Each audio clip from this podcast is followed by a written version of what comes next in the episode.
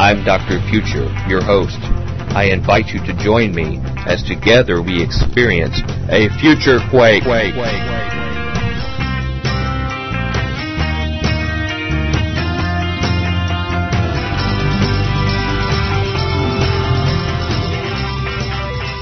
Welcome to the Future Quake Show. I'm Dr. Future. And I'm Tom, very full of cherry coke, bionic.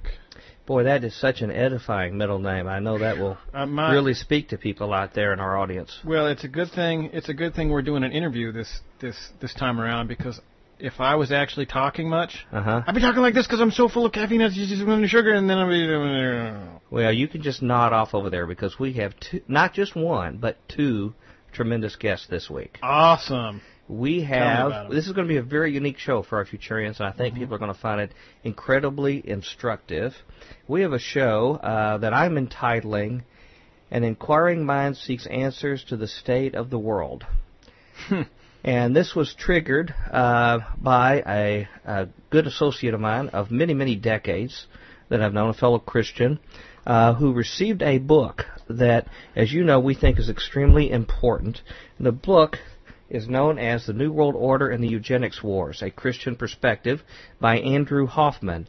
He's a gentleman who's been on our show before uh, and has the distinction, I guess the only one in seven years of Future Quake, to have a two-part show about his book because there was so much information. Uh, it's a book that's offered at eugenicswars.com. Uh, also, it's part of a two-book set that we offer right on the front of futurequake.com. It's a special offering. So we're big believers in some of the findings. And so we have with us as our first guest, uh, Brother Andrew Hoffman, uh, who I'd like to welcome to the Futurequake Show. Guys, thanks for having me back on. It's it's great to be back. Well, it's been way too long to not have you on. And before we introduce our next guest, who's who's online right now, um, I, I want to just clarify something that happened since you've last been on our show. Uh, you actually are part of a show on the Revelations Radio Network now, aren't you? Isn't this a new development?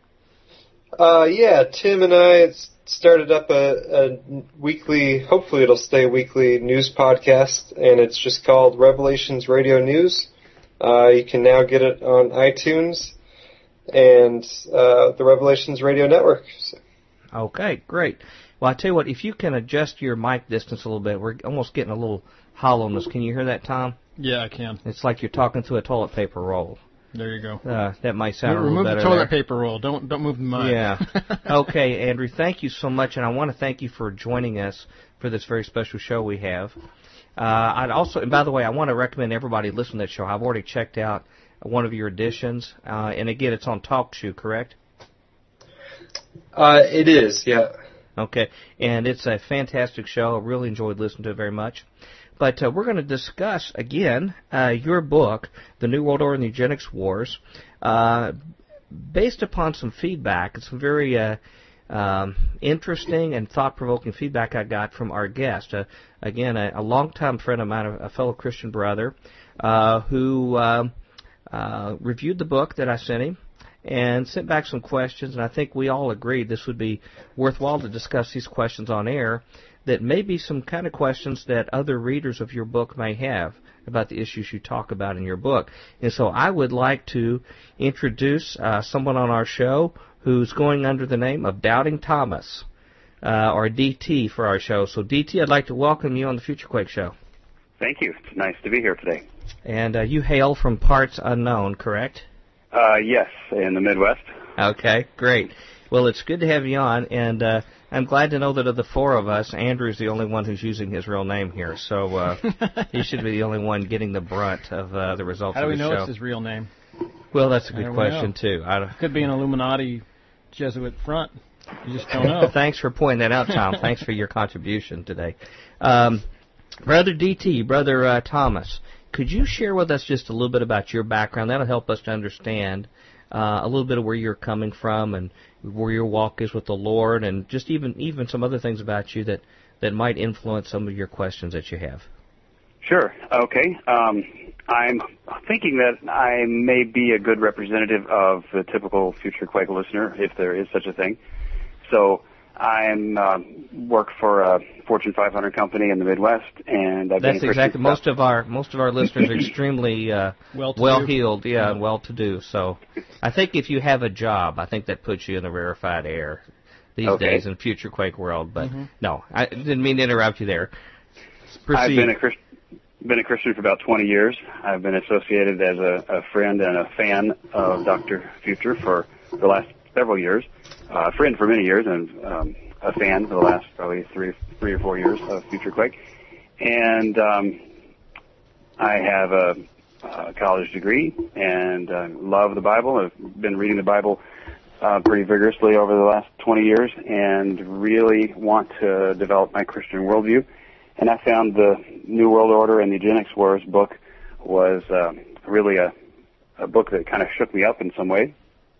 And uh, the questions that I have here, I, I guess would probably represent the kinds of questions that the typical reader would ask Mhm. if uh, if he were not deeply versed in some of the, the regular topics that you have on Future Quake. So, as a relative newcomer to the Future Quake family, I'm probably not as fully, you know, educated as some of your your regular listeners are about some of the different topics that you've covered. So, as I read this book, it starts out on page one with a lot of difficult uh, to grasp and understand concepts, and that just left me with a lot of questions. Questions that Mhm.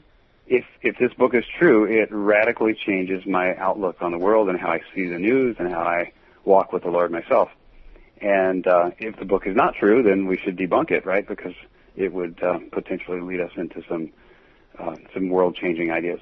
hmm Well, uh, you're you're being very humble in what you're saying, and I would say your response, as far as understanding the significance of what's in the book, actually shows your insight rather than your limitations, because uh, it does confront you. Uh, you have to do something with it. Either, you know, Yeah. it's it's a bunch of hooey, or it's something that changes the way we as mainstream Christians go about our life and our spiritual walk.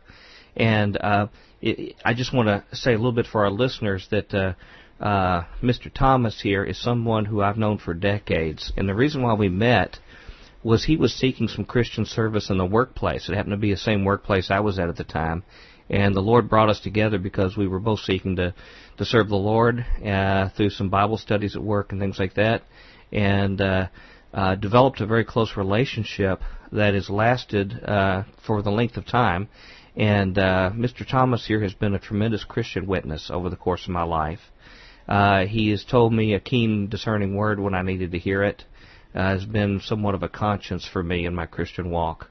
Uh, and he's serious about his Christian faith, and he's been consistent with that as a single young man in life, and then uh, as a husband and a father, and uh, raising a wonderful Christian family, and puts a lot of his life into following Christ, whether it's been his activities overseas that he's done in working with churches overseas or his work that he's done here uh, locally.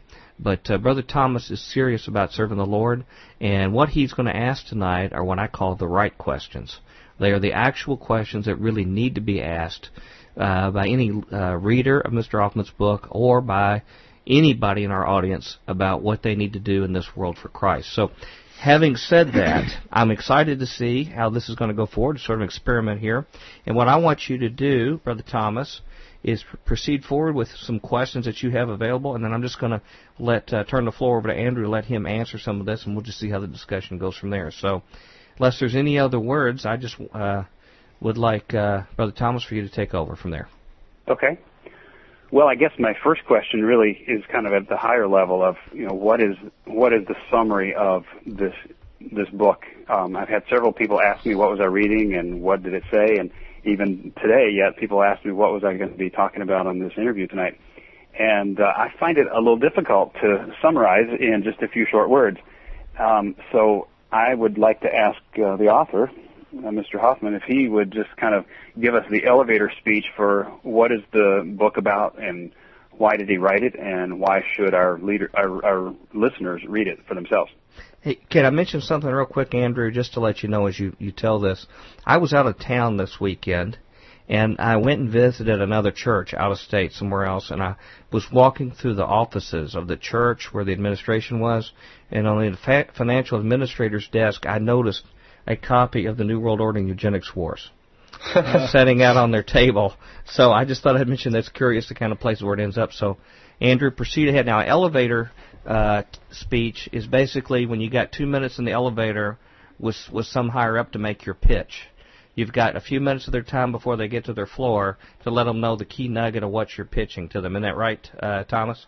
That's correct. So, okay, you're in the elevator, Andrew. Tell us what your book's about. Sure. The the book is basically about my own uh, kind of journey of of changing my worldview because this is not where I came from, um, and even you know I think worldviews are, are always getting tweaked here and there, but it, it's definitely uh, much different than where I started out. And what I was trying to do was kind of explain um, cohesively all the conspiracy stuff that I'd been researching on the internet uh, listening to stuff like podcasts from Chris White and what have you. So there's all of that material trying to, and trying to organize it, um, look at it in the context of the Bible, and also um, just try to point out kind of what the real stuff is and what the bogus stuff is. Because when you go down the conspiracy um, kind of gateway, there's there's a lot of garbage out down there too, obviously. And um, as far as eugenics itself, I think that is fairly simple to explain. It's really just applied Darwinian Darwinian evolution, and that's, I mean, it was Galton or it was Darwin's cousin Francis Galton that first used the term eugenics, and it was the idea of uh, human beings directing hum, directing evolution, and so, um, you know, the the goal of it, and I think that you see it played out in our society, is to basically politically control people and even to biologically control people. So that's kind of the eugenics a- angle on it. And then as far as the political stuff, you know, secret societies and what have you, um, I felt that that represented a more accurate worldview of, you know, Satan is the, the prince of this world if you go down the route of gaining political power, you end up ultimately, whether you know it or not, working for that uh, pyramid hierarchical stru- structure with uh, you know Satan, the the opposition to you know to God to to Christians um, at the top of it. Okay. Uh, Good. So, okay, let me just mention our listeners. I um, want to remind you again if you've if you've come in sort of late into the Future Quake show uh, in recent months uh, and you're not familiar with this, go back and check the archives of FutureQuake.com for our interviews with uh, Andrew Hoffman about his book. If you need to brush up on this and come back to this show, uh, or even better yet, get his book, The New World Order and Eugenics Wars, at eugenicswars.com. Uh, or at the front of futurequake.com because uh, we don't want to lose any of our listeners out there. So, uh, Thomas, just just proceed, please, with your comments. Okay. So there's no doubt in my mind that this book is interesting, and uh, whether it's whether I am ready to believe all that I read in it or not, it's a very interesting topic. So I found myself at the end of the book saying, "Why should I recommend this book to someone else? How what would I tell them about it, and what's the benefit of reading it?" And for me personally, I answered that question in saying, "This book altered my Christian worldview, or it fortified, edified my Christian worldview." Um, but that raised another question, which is how important is it that we have a, a good Christian worldview, a balanced or correct Christian worldview? Could you maybe answer that for us, Andrew? Yeah, absolutely. I think you know the way we see the world um, impacts all of our lives. I, th- I think whether we consciously believe something or, or not, our actions are always based on our beliefs, and you know our actual beliefs might not ma- match up with what we actually with what we claim they are um, in many cases. But I, I think if you, if you change the way you look at the world, that's going to um, alter the way you live.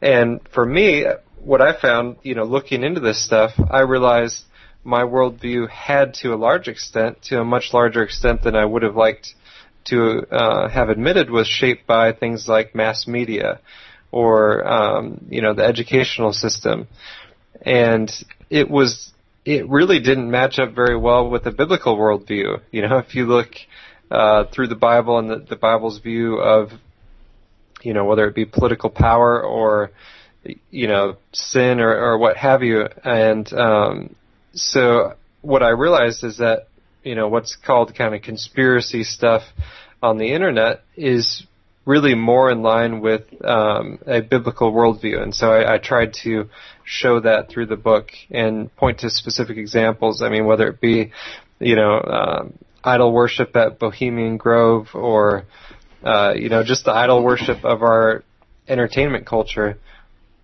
We are a very pagan nation worshiping false gods. And I think, you know, if there was an Old Testament prophet out there uh, talking to America right now, he would not be saying, "Oh, you guys are doing great. You're a Christian nation. You're following God, and what have you." So I, I think, um, you know, the the perception versus the reality is is very different in that case. Okay.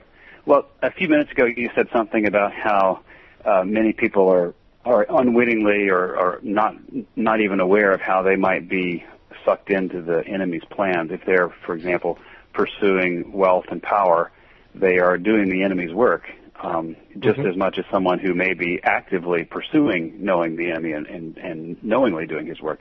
Um, is that what you're sort of revealing in this in this book? Yeah, and I, and I think there's kind of two extremes. There's the mainstream history approach, uh, with which what is what G.K. Chesterton calls the atheistic approach to history, where things just happen. You know, war breaks out, you've got the date for it and what have you, but there's really no human cause um, for the effects that get played out. And then in the conspiracy realm, really everything has a human cause, or you know, everything's planned, uh, acted out purposefully, and what have you. And while I think the truth is probably somewhere in between, I think it's a lot closer to, uh, you know, what we see in the world was planned and acted out purposefully rather than unintentionally and is just accidental and random. And I think, you know, if you think about your own personal life, things don't always turn out the way you plan, but almost everything that happens in your life is a result of intentional actions, whether it's by you or someone else. Mm-hmm. If I can make a comment here real quick, and I direct direct this to uh, to Thomas, um, as you know, in Ephesians five, it says uh, to be circumspect in the world. Mm-hmm. What do you think that? What does that mean to you? How how do you become circumspect in the world? I think it means to be inquiring and inquisitive. Uh, we've used the word over the years in our friendship of debunking. We've mm-hmm. talked about each other's skills at debunking things, mm-hmm. and uh, that's why I'm using the name Doubting Thomas today because I think um, Thomas is an example of someone who wanted to debunk something he wasn't sure he could believe, but the moment he believed it, the moment he had evidence that was irrefutable evidence, he was totally on board and he fell down and worshipped mm-hmm. um, Christ and, and recognized who he was. So that's the kind of doubt, I think it's healthy doubt that I want to have. I want to be just a little bit um, skeptical and, and needing evidence and facts. Um, I don't want it to be like uh, excluding faith because there is a place that faith has to fill in where you don't have all the evidence mm-hmm. and all the facts. But uh, I want to be quick to, once confronted with the facts, I want to be quick to believe. Well, I, I just brought this up related to your question of why do we need a more refined Christian worldview? Uh, because I, I believe that we do. One, because I understand that to be the commandment of how we fulfill this command to be more circumspect. Is I understand what that word means, at least as it was chosen by the uh, by the English translators. It means to look around you, to actually assess your situation and understand what's going on. Mm-hmm. And I, I would submit that that is a bigger task than sometimes what we would really assess. And that we live in a world, as uh, I'm sure you all are going to talk about in subsequent questions, of sophisticated deception that as technology is increased, as new tools and knowledge become available, there are sophisticated means of deceiving us on the reality of what's around us. And it has become more important now than ever that we go back and try to shield ourselves from what our senses are being impinged upon with the reality around us and go back to the Word of God. To be able to understand it because not only is it just a, uh, a subjective cerebral kind of change in, in our thought life and what goes on, but it actually changes the major choices we make in life. It's going to affect how we deal with the people in our neighborhood. It's going to affect our activism that we do. What do we choose to get behind and try to promote in society? What is it that we try to resist in society? Uh, the political candidates that we get behind to elect, other movements in our society, uh, how we raise our children, what we teach them about the priorities in the world. These are the things that I think it's important to get a refined worldview, and and whether you make mistakes or not, or whether you you know uh, you go down a line and you find out later, well, that doesn't really hold water elsewhere. The pursuit itself, I think, is something that is a command from the Lord to do is to understand as, as clearly as possible because it says to re, you know, redeem the times because they're evil. Uh, and I think that we need to understand the enemy, and as the Bible says, to test the spirits, and also to uh, cling fast to that which is good uh, that you find. Uh, and we certainly don't want to be caught in the, in the fact of inadvertently becoming a stumbling block uh, to others when we think we're trying to become a stepping stone because we don't realize the manipulation that happens because of a faulty worldview. Mm-hmm. Well, I would jump in there too and say another obvious command from Christ is that we would love our neighbor, and I, I think it helps us to love our neighbor better, particularly our lost neighbors, if we begin to recognize to and the extent to which they may be deceived by the various um, deceiving forces in the world mm-hmm. mm-hmm. and the faulty worldview that they may have bought into. Just like any of us probably have faults in our worldview, and perhaps in the past we've had faultier worldviews. Uh, sometimes right. when we disagree with someone, we have difficulty loving them. But if we see them as deceived, then it makes it easier and we can love them more effectively. Right. Mm-hmm. And who creates that animosity? We know who the adversary is that creates artificial barriers between us because what what who was the the first person to modify our worldview? It was Satan himself in the garden. He totally changed our worldview right off the bat, and that's how sin entered in the world. He he told Eve a completely different worldview and a cosmology of what would happen uh, if they disobeyed God and, and took His advice. And that change of worldview not only separated them from God, but it separated Adam and Eve from each other. And so I think that's right off the bat an example of what you're saying, uh, Thomas, is that it will have divisions between us that are artificial, and when we have artificial barriers, it is a sign of Satan working to cloud our minds. What are you going to say, Tom? Um, well, you know, one thing, one thing you mentioned about uh, uh, you know, faulty worldviews, it it seems to be key. I, I mean, that's really the that's really the key thing there that uh, that uh, Andrew's book takes. He mentioned a couple things. He mentioned, uh, of course, Bohemian Grove. You know, it, it's interesting. I, I've used this actually to great effect uh, practically in in ministering to other people just uh, in my normal day of you know work and meeting people and doing stuff. Um, and it, it almost, you know, the whole the whole thing you take away from that is is you think that these people that you're voting for are the stuff that they say is somewhat true, but then you find out that they don black outfits and go worship a giant stone owl.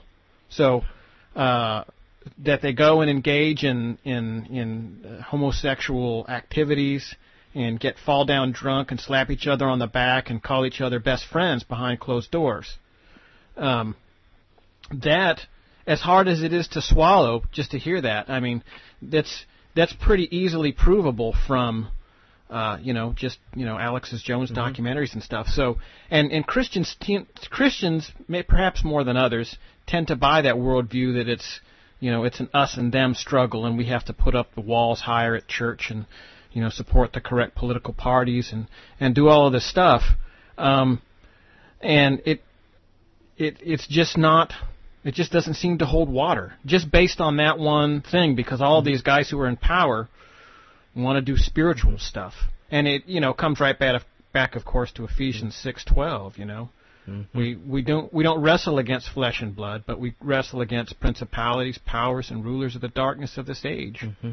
You know, we want to hear more from Thomas and Andrew on this, but if I could just add one more quick thing on this sort of fundamental question you're asking about worldview, I'll give you a case in point of how important it is, in, in my view. When Jesus began his ministry early, and he began to be very popular with people right off the bat, suddenly you see the Sadducees and the Pharisees show up. Now, they were two groups. They're sort of akin to like our Democrats and Republicans or communists and capitalists. They had two different worldview ideologies, uh, particularly in this world. Also, sort of a eternal cosmology differences too, but particularly in the way the world works and the worldview that they had. Both of those groups at different times tried to bring Jesus over to their side to basically get him to endorse their worldview in front of everybody. And how Jesus responded not only to them, but to his own disciples. He told the disciples to beware the leaven of the Sadducees and the Pharisees. So rather than taking one or the other, he showed that both of them had a faulty worldview that they were trying to co-opt him into. And as and as happens, they form the prototype, as we see in the pages of Scripture, of what um, Brother Andrew shows in his book. It happens in the world today.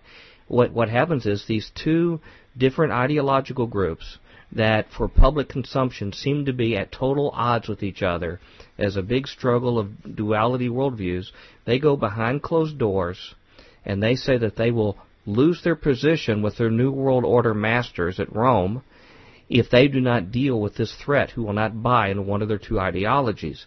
And so these bitter enemies plot together to get rid of Jesus Christ and to kill him. So the fact that he wouldn't buy into their worldview uh, was the fact that he exposed the whole fallacy of the differences mm-hmm. between them. And I think that whole picture shows sort of a backdrop of what has happened throughout history. Uh, does it not, Andrew? Oh, I, I think it absolutely does. And I think uh, in more recent times, this is the, you know, when the British Empire was kind of winding down, or at least the visible parts of it, the overt parts of it um, you know, they, they figured out that if you can have kind of this left and right political system, keep them fighting with each other, but control both sides and still get the, the quote unquote compromises to be what you wanted in the first place, you can hide behind the scenes and not have to take the, the flack of being king or being president or what have you. You just sit behind the scenes and let kind of puppets take care of of all the you know all the angry people and the, the angry peasants and what have you. So this is was kind of a survival mechanism and a pretty ingenious method for maintaining power. Uh, because in the U.S., for example, if um, if a single man tried to, you know, be a literal dictator and and say, oh, we're not having elections anymore and what have you, that would finally get people riled up enough to to do something about it. But when you pass the baton on to someone else and all the same policies get carried forward, even though the person had opposite rhetoric, people just accept it.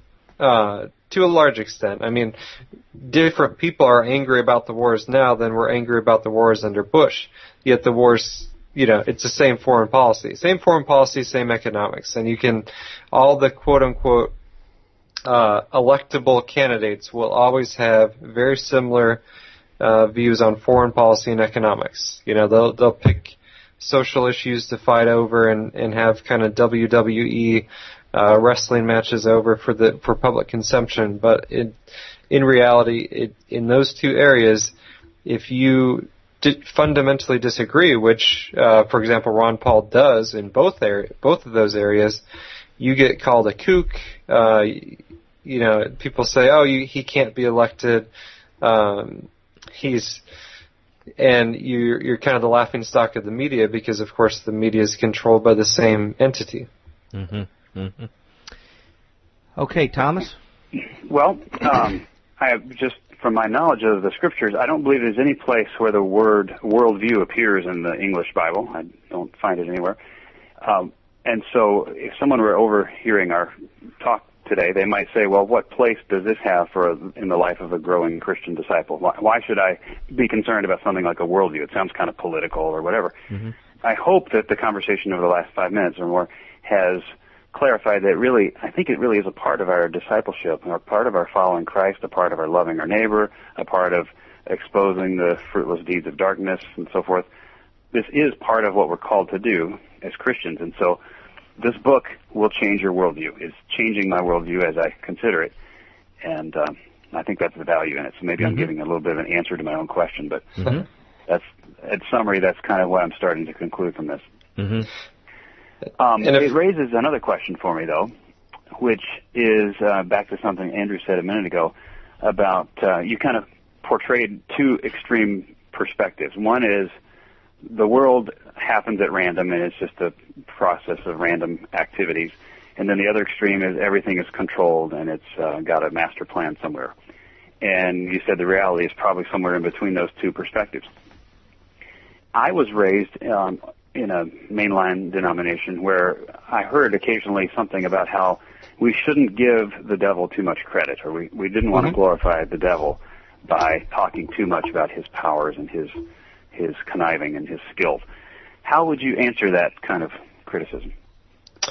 Well, I I think that's a legitimate criticism if people are going down the avenue of uh, blaming the devil for everything. You know, mm-hmm. oh, I sinned today, therefore the devil made me do it. Yeah. What have you? That that's a um, you know, theologically that's a that's a totally bogus argument. Um, particularly, you know, where I think the devil has an influence is in the world system, you know, the system of the world. And this is what, uh, you know, if you read the Gospels, Jesus was contrasting the kingdom of heaven with the kingdoms of this world.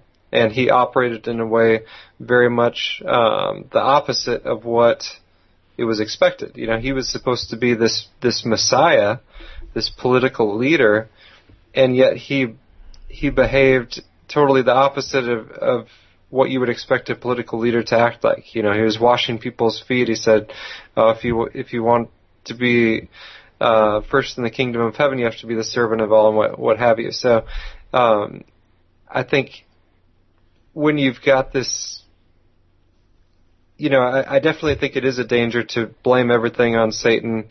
Um, but at the same time, I, I think we've gone much too far the other direction where uh, pretty much everything gets blamed on God, and where it's like, oh, you know, I guess um, God wanted that to happen, or or what have you, and I think you know there there's I guess truth in that perspective, um, but if you take it to the kind of the hyper Calvinistic level of everything is is predetermined and what have you, and this is the best of all possible worlds because obviously a perfect God who couldn't create less than the best of all possible worlds, and and that argument, um, it it ends up you're you're justifying things that God clearly calls evil in in the Bible, and God gets angry at nations that worship idols, you know, and and so to say, oh well, God designed things like that um, and this is his plan being worked out. It's it's not the the full picture.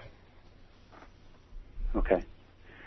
Well, so the reading of this book has moved my needle, so to speak, from the more random viewpoint to a mm-hmm. little bit farther on that continuum toward the more organized um, and systematic, you know, believing that there is a little bit more of a conspiracy activity in our world.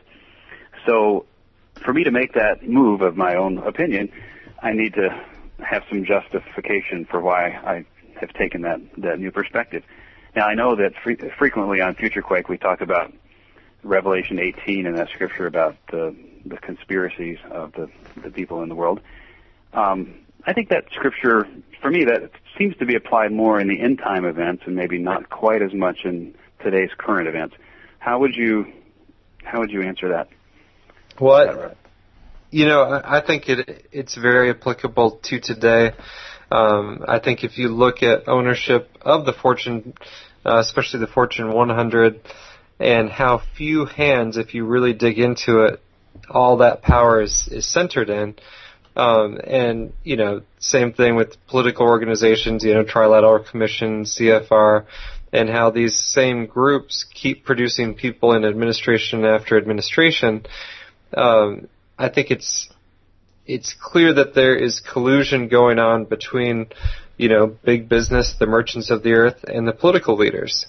And there's also collusion going on with uh, you know, the the Catholic Church or big evangelical. You know, you're looking at Rick Perry working with, uh, you know, Dominionists. Um, I don't know if I could call them Christian groups, but claiming to be Christian groups, and um, you know, working together for political ends. So I, I think, and you know, trafficking in the in the souls of men. This is, you know, ownership over people's ideas, over their over their worldview. Um, it's the same thing. It's the reason advertising works. You know, no one thinks that advertising works on them, uh, but of course, advertising works on everybody. So it, it's for me part of the the process of, of writing the book was figuring out, hey, I've been deceived. You know, it's not just like, oh yeah, it's those other people that got deceived. No, I mm-hmm. I have been deceived, and the the mass media it does have power. It does have an impact on the way we see the world, and um, we need to recognize that if we want to get back to a more kind of Bible based view of of our world, of our culture. Can, can I make a just ask a question here to Thomas regarding Revelation 18? You were saying that you think that that really applies to something in the last days. Is there some evidence in that passage that suggests it just exists then, like like it begins at some particular date or anything? Does it? Do you see a start date in that passage to suggest that's something that just pops up out of the blue? Then. Uh, no, I guess the the reason I phrase it that way is because it just chronologically where that scripture falls in the sequence of what I read in Revelation, it seems like it's describing a time period somewhat later than today. Mm-hmm. Now, I'm not saying I disagree with the the premise of collusion and conspiracy and so forth. I'm just saying right. I don't know if that particular verse is appropriately applied to today's world. Well, well I can know, yeah. I can give you a I can give you a very interesting place where it seems like there's a uh, you have to it's a it's more Bible reading than probably most people are used to, but the context is very clear if you read it closely. Uh, Ezekiel 26 through 28. Uh, most people, of course, know Ezekiel 28 is the big, where it seems like shlabam, like Ezekiel suddenly shifts gears, and all of a sudden he's talking about about you know Halel ben Shakar, uh, who we call you know Satan, son of the morning. Um, if you go there and read from 26 and 27, you'll notice what's going on here is actually that's where the proclamation against Tyre starts, right? And if you pay pay close attention to the biblical idioms, he says things about how the Arabs comes and do business come and do, does business before him in the blood of bulls and rams, and uh, several other several other things like that. Uh, in a close close reading, what's actually going on there, it becomes at least fairly clear to me that he's looking through. He's looking through this passage and he's talking about both the earthly king of Tyre and looking through that earthly king of Tyre to the real power behind the throne. Mm-hmm. Um, so, uh, uh, you, you know, you you see here this great merchant, this merchant, great merchant that sends all of these goods all over the place, really being influenced by, um, you know, one of the evil rulers that is mentioned there. I, I believe is mentioned sort of uh, in, you know, at least an outline mm-hmm. form in Ephesians six. Well, well, I would submit too that um, where I don't see a start date mentioned in in Revelation 18, I certainly see an end date mentioned. Uh, there's a definite end date because the context of that chapter is it's a time of final judgment for the great city Babylon. Yep. And so, uh, one thing that we do know for sure is however long it existed, it's coming to a close. And I would say further evidence that it is something that has gone on for a long time is I believe the same thing could be said in Revelation 17 for the great whore Babylon. And in fact, um, most of the activities of where judgment happens in the book of Revelation are over iniquity that's been incurring over the entire history of mankind, of which God says He will wreak final judgment, not over just the sins of seven years, but over the sins of the course of humanity and the principalities and powers. And particularly when it says, and if people are not aware of that, uh, if you can uh, take a look at, at those verses, it basically talks about in Revelation 18 of the uh, the great kings of the earth and the great merchants of the earth. And the actual Greek word means international merchants uh, from the Greek. It says that, that, that basically they work together uh, to deceive the nations of the earth. And it says that they conduct sorcery. And that word sorcery is very interesting because it, it, it the word uses pharmakia uh, in the Greek, and it implies the use of artificial means, and particularly that means it means drugs. That's where we get our word pharmacy from. Drugs to do several things. One is is it alters reality. It alters a reality or a worldview of the participants, and then it allows co- communion and manipulation of spirit, powerful spirit beings. That's been the the entire ancient history of sorcery, is to do those things, alter the reality of the people who are subject to it, and to actually invoke the powers of the spirit world. And I would so say I, basically that's the subject matter of Andrew's book, is that the sorcery basically it goes by a lot of different names in modern day. You can call it mind control, uh, you can call it spell casting, charming, whatever it is. It is a means of which defining the reality. And it says in that passage that through it the nations of the earth are deceived. And I believe that passage really explains what we're talking about, and we can document that activity uh, throughout recorded history. And God will judge it. He won't judge it not just for a few years of doing this, but from an entire history of mankind, probably from the time of the tower, uh, since iniquity was institutionalized at that time. So I think this gives me a little bit of an insight that I hadn't had before, because what you're saying is that scripture in Revelation 18 is describing the end point when Babylon is is um, is burning and the smoke is seen and so forth. That's the end of the period of uh, collusion and gaining great wealth. Mm-hmm. And so what you're saying is, if that's the end point, it may have been going on for an indeterminate amount of time prior to that. Is that what you're saying? Right. And I, w- I would, in fact, uh, this gets a little my philosophy of Revelation. I don't mean to veer us off here, but but basically all the judgment I see in Revelation is over systematized uh, or institutionalized iniquity that's gone on again probably since the time of the tower, shortly after the flood, where where there in the plains of Shinar we had an official alternative religion uh, that was actually devised to be a counter to the Judeo-Christian religion, and then we actually have an economic system that was set up in Babylon that was never dispersed and never changed, and became a system of exploitation uh, and actually devoted to spirit powers, as it says. In fact, you go back and look at the ancient Babylonian history; it was dedicated that way, and it's never deviated from that. And what God says is that it is going to come to an end. Uh, that they are going to be judged uh, for what they're doing. But the key of that passage is it says the great merchants of the earth and the kings of the earth work together, and they use this sorcery or these techniques, and it, it involved back in that day drugs, it used food, it used all sorts of things, and now we have a time of technology. So technology adds new techniques to their palette to alter our reality. We have electromagnetic sorcery. We have tools where they can use our auditory systems, the alpha waves on our TV, whatever it is. These are all things that can be doing the same thing. It's just the same old sorcery. It's mind control, it's charming, it's spellbinding, but what it does is it defines and alters reality of the people who are subject to it. And and what I understand is the Bible is admitting that this has gone on from day one. And of course, as I mentioned before, it began in the garden with the temptation of Satan, where he altered the worldview of Eve and then Adam, and it's gone on ever since then. And God one day will put a stop to it. But He warns us about this activity that's going on. And I'll just mention a little further something that uh, that uh, Andrew didn't mention from his book about uh, this this seductiveness uh, from the spirit world of powerful figures in our world, and I would agree with both of you that I think it's somewhere in the middle. You have people who are unwitting subjects to it, and then you have some that are witting subjects to it. Uh, it, any intelligence agency, CIA, FBI, anybody, has a combination of witting and unwitting assets. Sure. They all do their work. And so, uh, for the ones that are witting, a few examples I can give you are what Andrew mentions about when Jesus was tempted by Satan.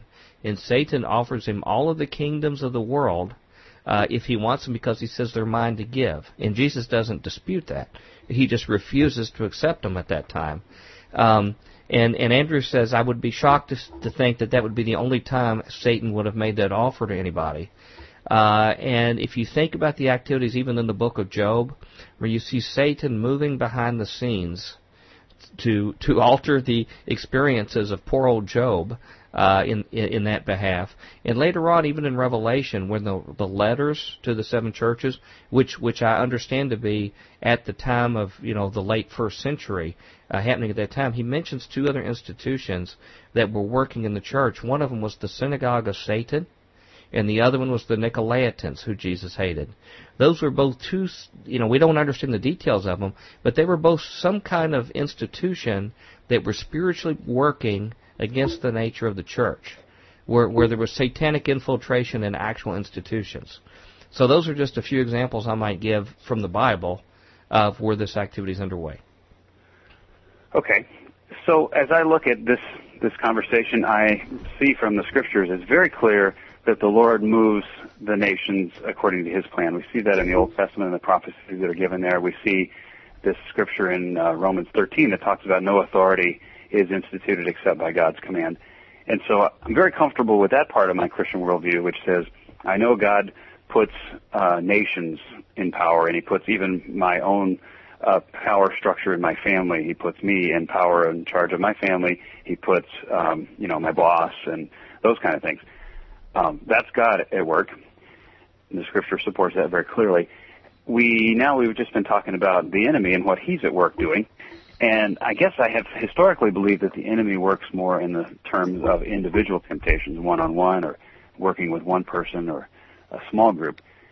It seems like from what I'm reading in this book, though, that there's there's a supposition that the enemy is working at a much bigger scale, um, perhaps in imitation of God's work too. Would we, Andrew? Would you bring? Would you say that? Would you agree to, that uh, you believe that the enemy is also working to move nations and large organizations around? Um, absolutely, and I think one thing, as far as Romans 13, um, if you look at the progression, you know, from Romans 12 into Romans 13, it is really the the heart of the gospel about you know doing good to those who do evil to you, you know, turning the, the other cheek and what have you. So it's uh, you know, obviously lo- love your brother in Christ, also love your enemy, and even beyond that, you're supposed to actually respect the government. So that's the kind of the progression you see in Romans 12 going into Romans 13. So it's not necess- it's not really that oh the government is good in itself. It's that as Christians we are supposed to you know live peaceably um, among all men. We're not supposed to be trying to overthrow the government. We're not supposed to be trying to um, grab the reins of political power and use them for ourselves the, these are something we're supposed to submit to. Now, what does that actually mean? Does that mean that uh, we obey everything the government says? Uh, well, none of the apostles did. You know, they were all told to to stop preaching the gospel. None of them did. Most of them died at the hands of the state for doing so. So whatever, you know, interpretation of Romans 13 we come up with, we can't say that it's obey your government no matter what they tell you to do. Um, and as, as far as these institutions and nations being used by God, I think that's that's absolutely the case. However, it's dangerous to to extrapolate from the Old Testament. I think Israel had a very specific purpose. I think Israel still has a specific purpose in in God's plan. Um, but God was also was often, you know, moving amongst the nations in relationship to Israel, and this was, you know, protecting the the future Savior, Jesus Christ, who He had had promised would come through the nation of Israel. So I think it's dangerous to to take that and say, well, God is, you know, directing America the the way it's going. I think if we look at Old Testament prophets, I think we get a little better idea. You know, basically what they're saying is, hey, destruction is coming. Your nation is corrupt and worshiping idols. You're going to get destroyed. And I think that part is kind of a, you know, it's like physics. It's like you have political corruption, you have, uh, you know, worshiping idols, you turn away from the true God, your nation's going down. And I think that's the case whether we're talking 4,000 years ago or today. And if we look at America right now, that's the situation we're in. So I I think it's uh, God doesn't have to do something unnatural or against kind of the laws of the way the universe is set up to punish America. We we are, uh, you know, heaping destruction upon ourselves through the way through the direction that our, our nation is heading, and I think that's kind of the case all over the world to to a large extent. Uh, if I could add one other thought too, if I understand what you're saying, Thomas, about um, um, you know, basically, what's it all mean? Whether Satan is is using some of the some or all of the nations of the earth, or whether you know God is doing some of them. The, the key point is we know at the end of the Bible, God eventually will prevail, and it will all work out. So then the question comes: What value is it to us to be able to know this information on which black or white hat you know a given institution or nation is wearing? And, one thing I would submit to consider is in uh, the same Revelation 18 chapter, uh, talking to the Christians about the great city Babylon, where it presumes that they reside. And the command, this is one of the only commands you'll see in prophetic literature, where it says, Come out of her, my children, and be not partakers of her sins. So there's a commandment for the children of God to come out of Babylon under the presumption that they're somehow at least geographically immersed in it uh, or maybe just you know uh, participating in some form or the other. Because I think Babylon is much more pervasive than a than a land between the Tigris and Euphrates. It's really a mindset. But the Bible says recognize Babylon because you have to recognize it to know how to come out of it. Right. And this command to not be partaking of her sins. So that would be an answer I would give on why we need to know and discern these kind of things. Uh, you know, I, I was thinking of another institution, even in our, our Christian circles, the Pharisees. Uh, and, and I would agree with you, uh, Thomas, that, you know, Satan can usually work through key individuals. I mean, certainly uh, Judas Iscariot was a key individual. He was in a strategic position, you know, to do what he did when, when Satan filled him. Um, but you look at the Pharisees. I mean, Jesus said the entire group of Pharisees that their father was the devil and they worked in a collective fashion to go after Jesus. So I think we have, you know, all sorts of different views where these groups, Satan can work in a collective as well as individuals. But but the key is is what I'm saying about our ability to recognize when it's so deceptive to us, when when we can inadvertently even maybe be helping a Babylon system unknowingly, and the Bible commands us to recognize it, to be circumspect, and then to get out of there and get away, and certainly don't feed the beast. Yeah, and then that that gets to one of my later questions that we'll we'll come to eventually about to what extent should we partake in just basic technologies and the mm. trade and the the merchandise of the world as Christians if we're going to be out of Babylon how do we you know how do we do business here how do we mm-hmm. survive without partaking in that it's, it, mm-hmm. to some extent Hey Thomas let me ask you and I'll extend this to the other two gentlemen too how many how many sermons have you heard that were preached out of that passage about the the mandate for Christians to get out of Babylon and not be partakers of her sins? Have you heard very many? I've got a better Can't one for remember you. any. Yeah. I've got an even better one for you. Hosea 8:4 says, "They set up kings, but not by me. They made princes, but I did not acknowledge them." Uh, so this is God chastising him I for thought putting God up, was supposed to have all kings automatically. Yeah. God so how many might makes right? How many sermons have you heard on that one? You know, the point. The obviously the point is is is as uh, uh, Andrew really sort of uh, exegeted there rather well is you know it's it's uh, it's a little bit more complicated than just oh well we take this verse. In fact, this is one of my pet peeves about Bible study in general. If I can sort of rant here for just you know two seconds, uh, people miss context. They miss context regularly, and uh, you know uh, the book of Romans is no different. Um, you know, as as Andrew sort of really pointed out, the context there um, shows us some clear, you know, something uh, a much clearer picture about what's going on there, and really is able to harmonize, you know, uh, Romans there along with the, you know, like what I what I said earlier here in Hosea. They set up kings, but not by me. They made princes, but I did not I did not acknowledge them. In fact, I'm going to probably say that a bunch tonight. Okay. Just might throw that in there. So should we just sample it so I could hit a button here on the board and they made up? They up? set up kings, but not by me. They made princes, but I did not acknowledge them. Okay. All right. Okay, so a related question I have then is this advancement of human uh, or human human advancement over the centuries. Um, it has come with a, a, number of innovative inventions and breakthroughs in science and so forth, um, technology.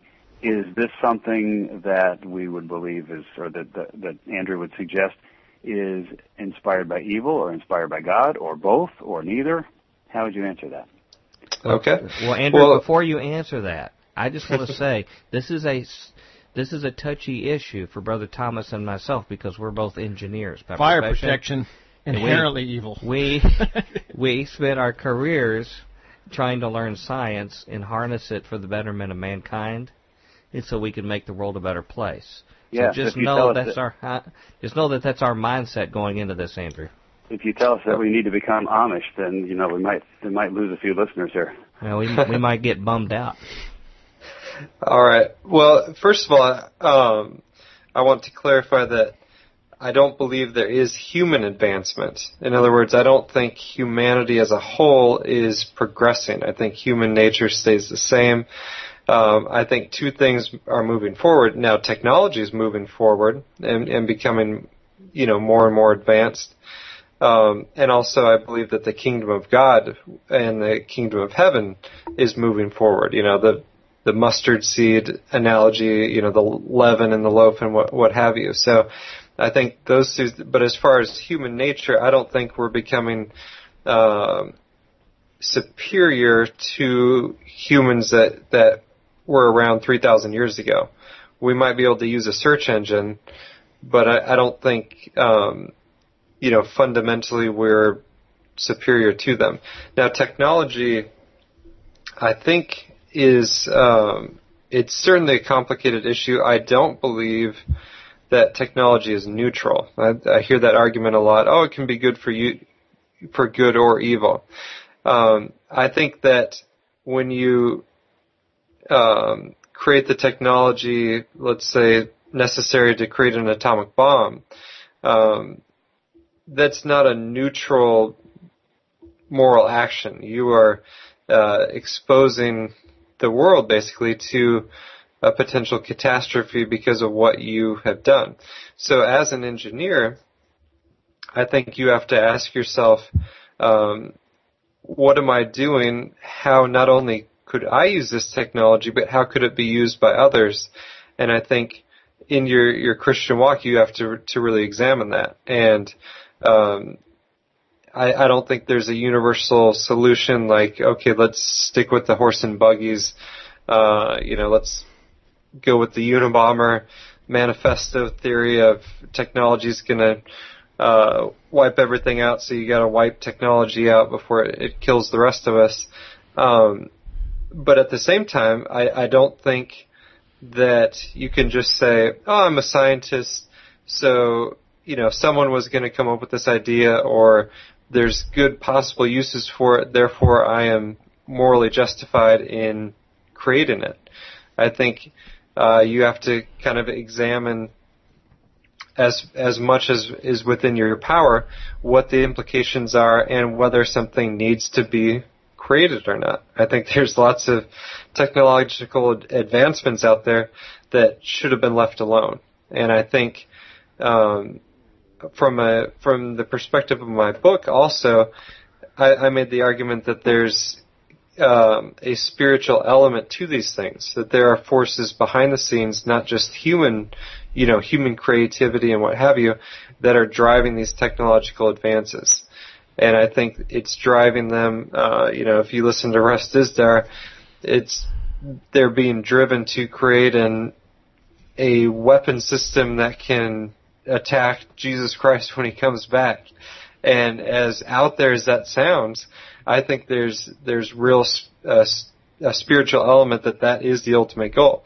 Whether that's 50 years from now, you know, five years from now, 500 or 5,000 years from now, I think there is an element that's that's trying to build towards that and is trying to use technology as a weapon against God. I think when you look at the Big Brother technologies, this is, um, you know, kind of spiritual forces using technology because they're not omniscient and omnipresent the way God is. So they're they're using technology to gather all that information in um, for purposes probably well beyond what the people who are actually you know turning the nuts and bolts of those systems know about. So let's let's explore an example a little bit deeper on that then. If I were an engineer working on, let's say, digital technology, and I had a breakthrough that enabled me to invent some years ago a digital camera, which, by the way, I didn't personally, but just as an example, um, would you say it would be important for the Christian in that situation to deeply reflect on his invention and where it came from and where it could go eventually, and maybe to hold back on his creative applications? Yeah, I, I, I definitely think so. I think that's exactly what I'm saying. Now, in the digital camera example, um, I tried to pick an example that would appear neutral.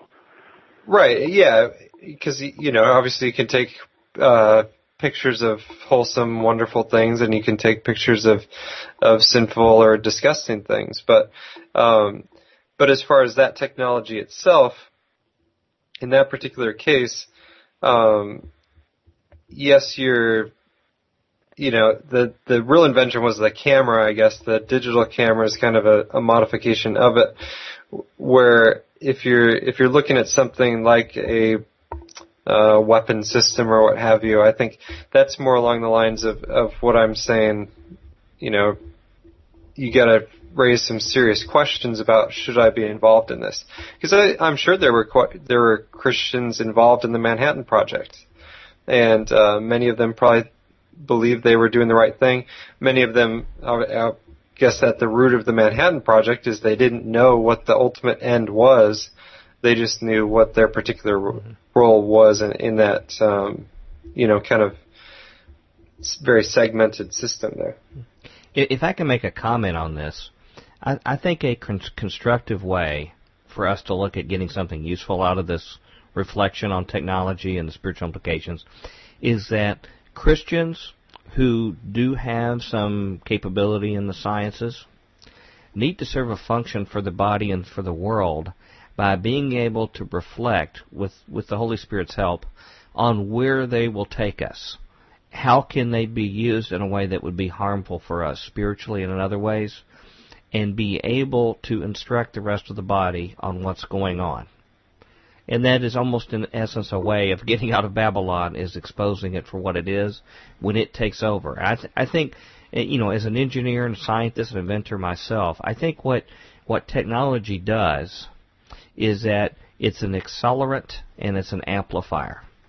It accelerates the progress of of humanity in whatever their end state is until the Lord returns.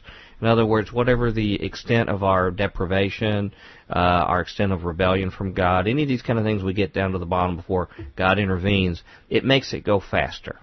And I think we all can picture that. Uh, you know, the internet's been used for a whole lot of great things, but it also, uh, you know, this show wouldn't be possible without it. But it also allows uh, terrible things to happen. So we can almost see a polarization of of good uh, and godly things uh, get more extreme, and we see negative, sinful things get more extreme. That's accelerated due to these tools. It also amplifies it. Uh, it used to be that a very evil tyrant had a club and he could only knock so many people dead. Now that he has a gun or a bomb, he can do that on a much larger scale. So he amplifies the the evils of it. Okay. Now it can also amplify good. A lot of these tools can dig wells that can help people in Africa have water that never had water. So, uh, I, although I think the technology, it's like a tool. It, the tool is neutral. Are you going to use the hammer to build a barn, or are you going to use the hammer to hit people in the head? And I think a, a useful thing that Christian technologists can do is recognize that Satan likes to co-opt technologies. He may be behind some of them, or he may just co-opt them for his purpose and and we we serve a purpose for humanity and for the public is being able to expose when that possibility exists and to do what we can to veer it in a positive direction itself. There are some things that are going on that are particularly dangerous, like the transhumanism movement, because now that, that mankind is now building the building blocks of DNA himself, And as was just mentioned in the news recently, uh, we found out that that uh, even our government and universities went behind the back of the public, went around their laws, and have creatures they've created that are half human that they've kept for I think a year and a half or longer. Um, now What? that we find they do this, the kind of thing, Whoa. we recognize, and then that. in the transhumanism movement, they're basically creating a religion around it, where they blatantly say we have now become gods, and we can become gods because of this. So that's an easy one to see that these tools, although it said that it will cause solutions for our diseases and Alzheimer's and all these other kind of things, and uh, with these stem cells and, and other genetic work, that's an easy one to see that the, that the work is already there to create a, a religion of rebellion against God or substitution for Him. So, uh, to me, I think that's the useful way to uh, recognize what role technology has in society. So, in keeping with this, series of questions on the eugenics movement, um, I'm still questioning if if Andrew is saying he believes that that some of the early inventions, if we go all the way back to the Book of Genesis, are are you suggesting that some of the early breakthroughs might have been um, inspired by the enemy rather than by God, or are you taking a position on that? Well, I think um, as if if you look, and I don't want to get into a whole debate on uh, the Book of Enoch or what have you, but basically, uh, Enoch talks about how these different fallen angels were showing you know men how to uh, work with metals and and create weapons and what have you, and um, there's certain things, especially if you look at you know, the Great Pyramid being one of the earliest pyramids built. So you've got this massive feat of um, engineering that kind of came from nowhere. It wasn't the pinnacle of the civilization. It, it was, you know, it, it wasn't like, oh, there's lots of these kind of lousy little pyramids, and then eventually you get to the Great Pyramid. It kind of, it's one of the, it's one of the earliest ones that they found, and um, I think that there is. Um, some angelic, you know, fallen angelic uh, agenda behind that. And as far as I, I think you know whether God would would inspire uh, people to create different things. I think God obviously made us with a, a very creative spirit. Um, at the same time, I, I don't see God, you know, kind of commanding a technological society. I think this is, uh, you know, human motivation, and I also think there's there's a spiritual element to it. Um, but I, I don't think God said, "Okay, I'm going to create man. Uh, the creation is good, but it'll be really good once they figure out how to make a TV." Um, so I, I I don't think it's it's something where I don't think it, to some extent, it, it, matters to God whether we come up with all these technological advances or not, in the sense that it doesn't get us closer to God, and in many cases, I think it gets us further away. The, the better we are at distracting and entertaining ourselves, the better we get at ignoring God, and I think that's Yeah. what we see in our society today. So. Absolutely. I, you know, I think a couple things we see in, in hindsight. Um, part of what the industrial age has done over time is is separate us from the earth, and has put us in cities. And Scripture clearly gives indications that while you know I, I'm a little bit of a city boy myself, that city living like this has had a negative impact on humanity. Uh, in fact, God commanded them to replenish the earth after the flood, and the first act of rebellion was for them to stop in a plain of Shinar and build a city. And if you look in Scripture, when these kind of cities pop up, particularly of old, you know, in Sodom and Gomorrah of, or, or of old, uh, Jericho and others, they quickly descend to the lowest common denominator in the society, and that's when you get mob psychology that takes over. And you also can find one individual that's keenly placed that Satan can manipulate who can actually be the rudder of a ship in a community like this. Uh, whether it's a Nimrod or whether it's someone that using uh, mass media or other means by which to provoke mobs. Uh, you go out and you, you spread, you know, you, you would see the Pharisees that would go follow around uh, Paul in these cities, and they would just spread some rumors. in the mob, and then suddenly they want to stone Paul. And it reminds me of the internet rumors that we see that go on the internet when people try to bring them down. It's the same kind of mindset. So I think anything that puts mankind in a position of having huge influence over other people makes him susceptible to his fallen state and to magnify his impact on other people. Uh, and so I guess I would say as a rule of thumb, if you're looking at a new technology, you might want to ask yourself, would this be of any utility in Christ's millennial kingdom? because Christ's millennial kingdom is, is sort of the, the, in, the ideal state of community living that Christ envisioned all along when he comes back and fulfills his promise to reign on earth for a thousand years.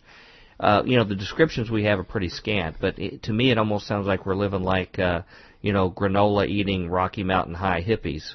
Uh, building, you know, our, our no, no, yeah, no, no, you know, building that. our our little houses, you know, Yeah. off the wood, off Biodome, the land, and yeah. our own vineyards, and people are having a sense of local village community. What if community. I want to do that, man? Well, Well, and if I could jump in, um, I was just reading some, as I want to do some Jacques Ellul stuff, and, and he interprets the city in, in the Bible as man's uh, replacement for God, and so that's why it's got a, such a negative view of the city in, in the Bible, is because the city provides everything for man so that he doesn't have to rely on God.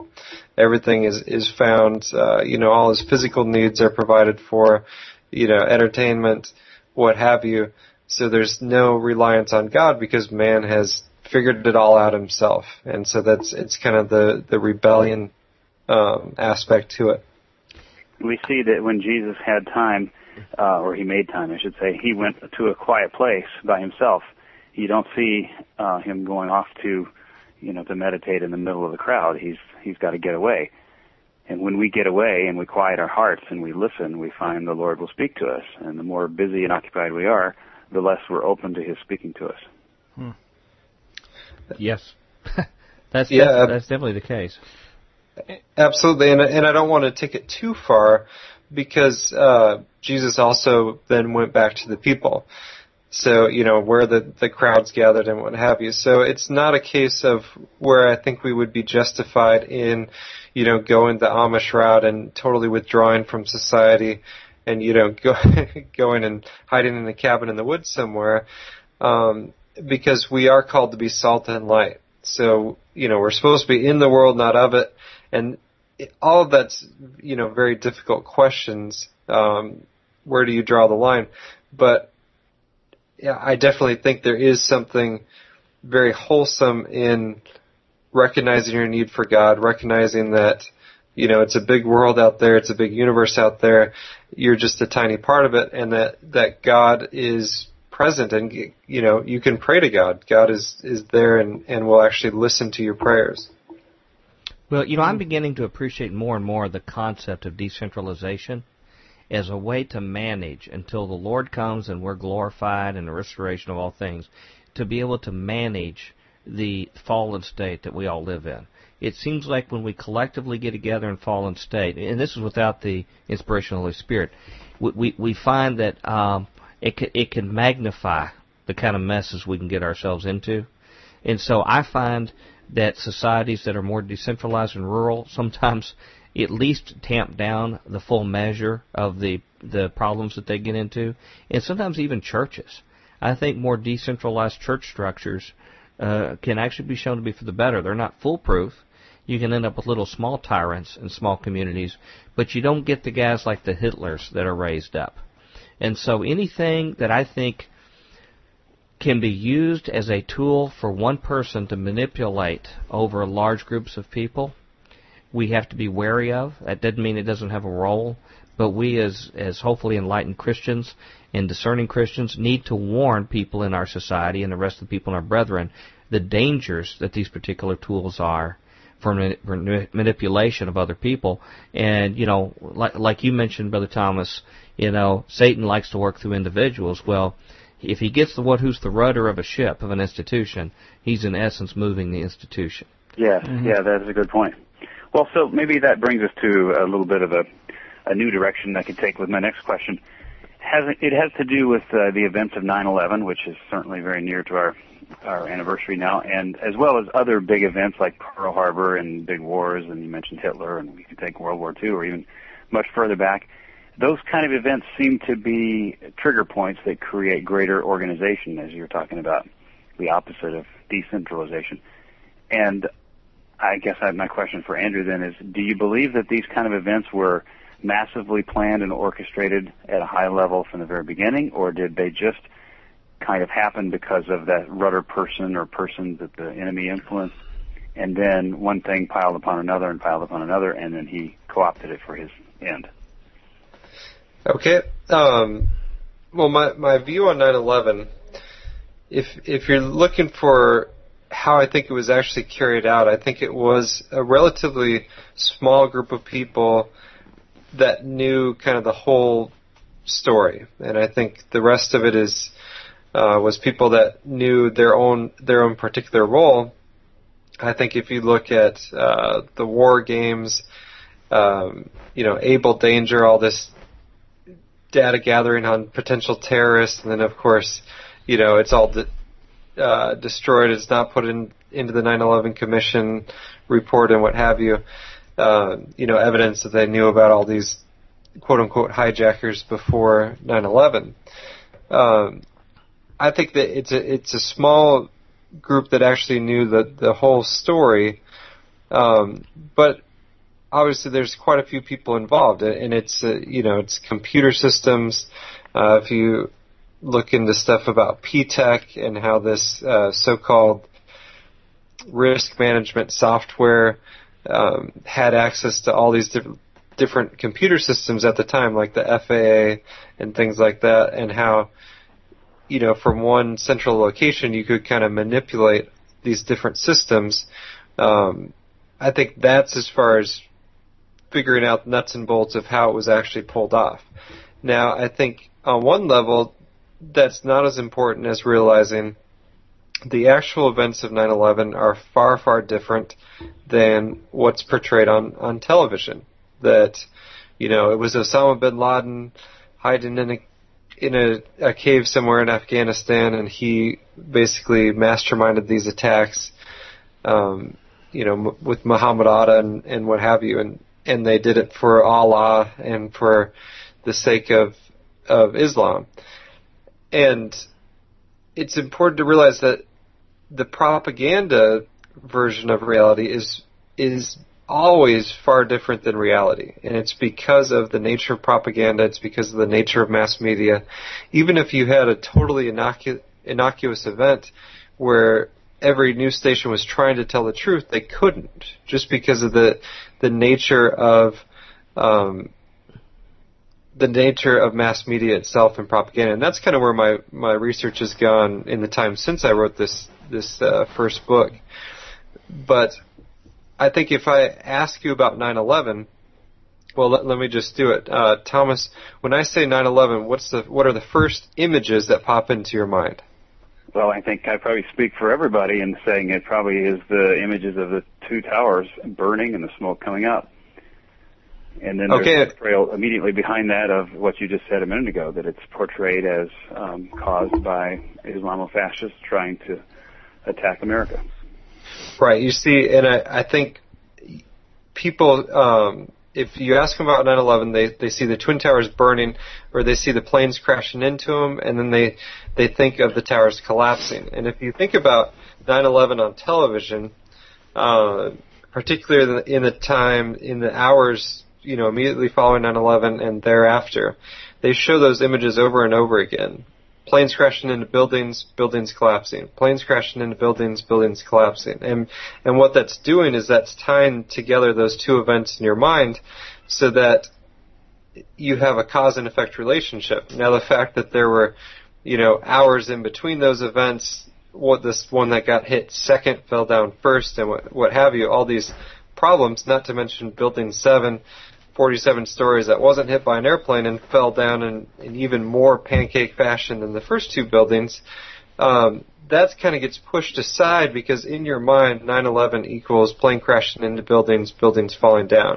and right. it's it's it's turning it into symbols and it's turning it into, and then it's attaching those symbols onto all this kind of fear and hatred of, of other cultures, uh, Muslims. You know, they're uh, it's a false religion. They're they're against Christianity and what, what have you, and they're all out to get you. It's the it's making you see another group of people as less human than yourself, and that's that's yeah. at the heart of war propaganda.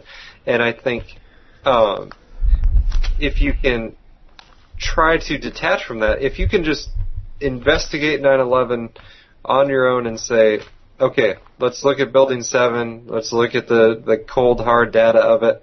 Is the government telling me the truth about what happened? Is, uh, you know, is mainstream television telling me the truth? I, I honestly believe that there's no way to come to a different conclusion other than they're lying to us. And yes, that has huge implications, but it's not the job of, you know, people like me who are saying they're lying to us to explain all of their motivations and what have you. I, you know, I can take a stab at it, but you know, rationally, are they lying to us? Yes. Then what else am I being lied to about? Yeah, there's probably a lot of other stuff I'm being lied to about, and that's how my own, you know, kind of journey into all this stuff started.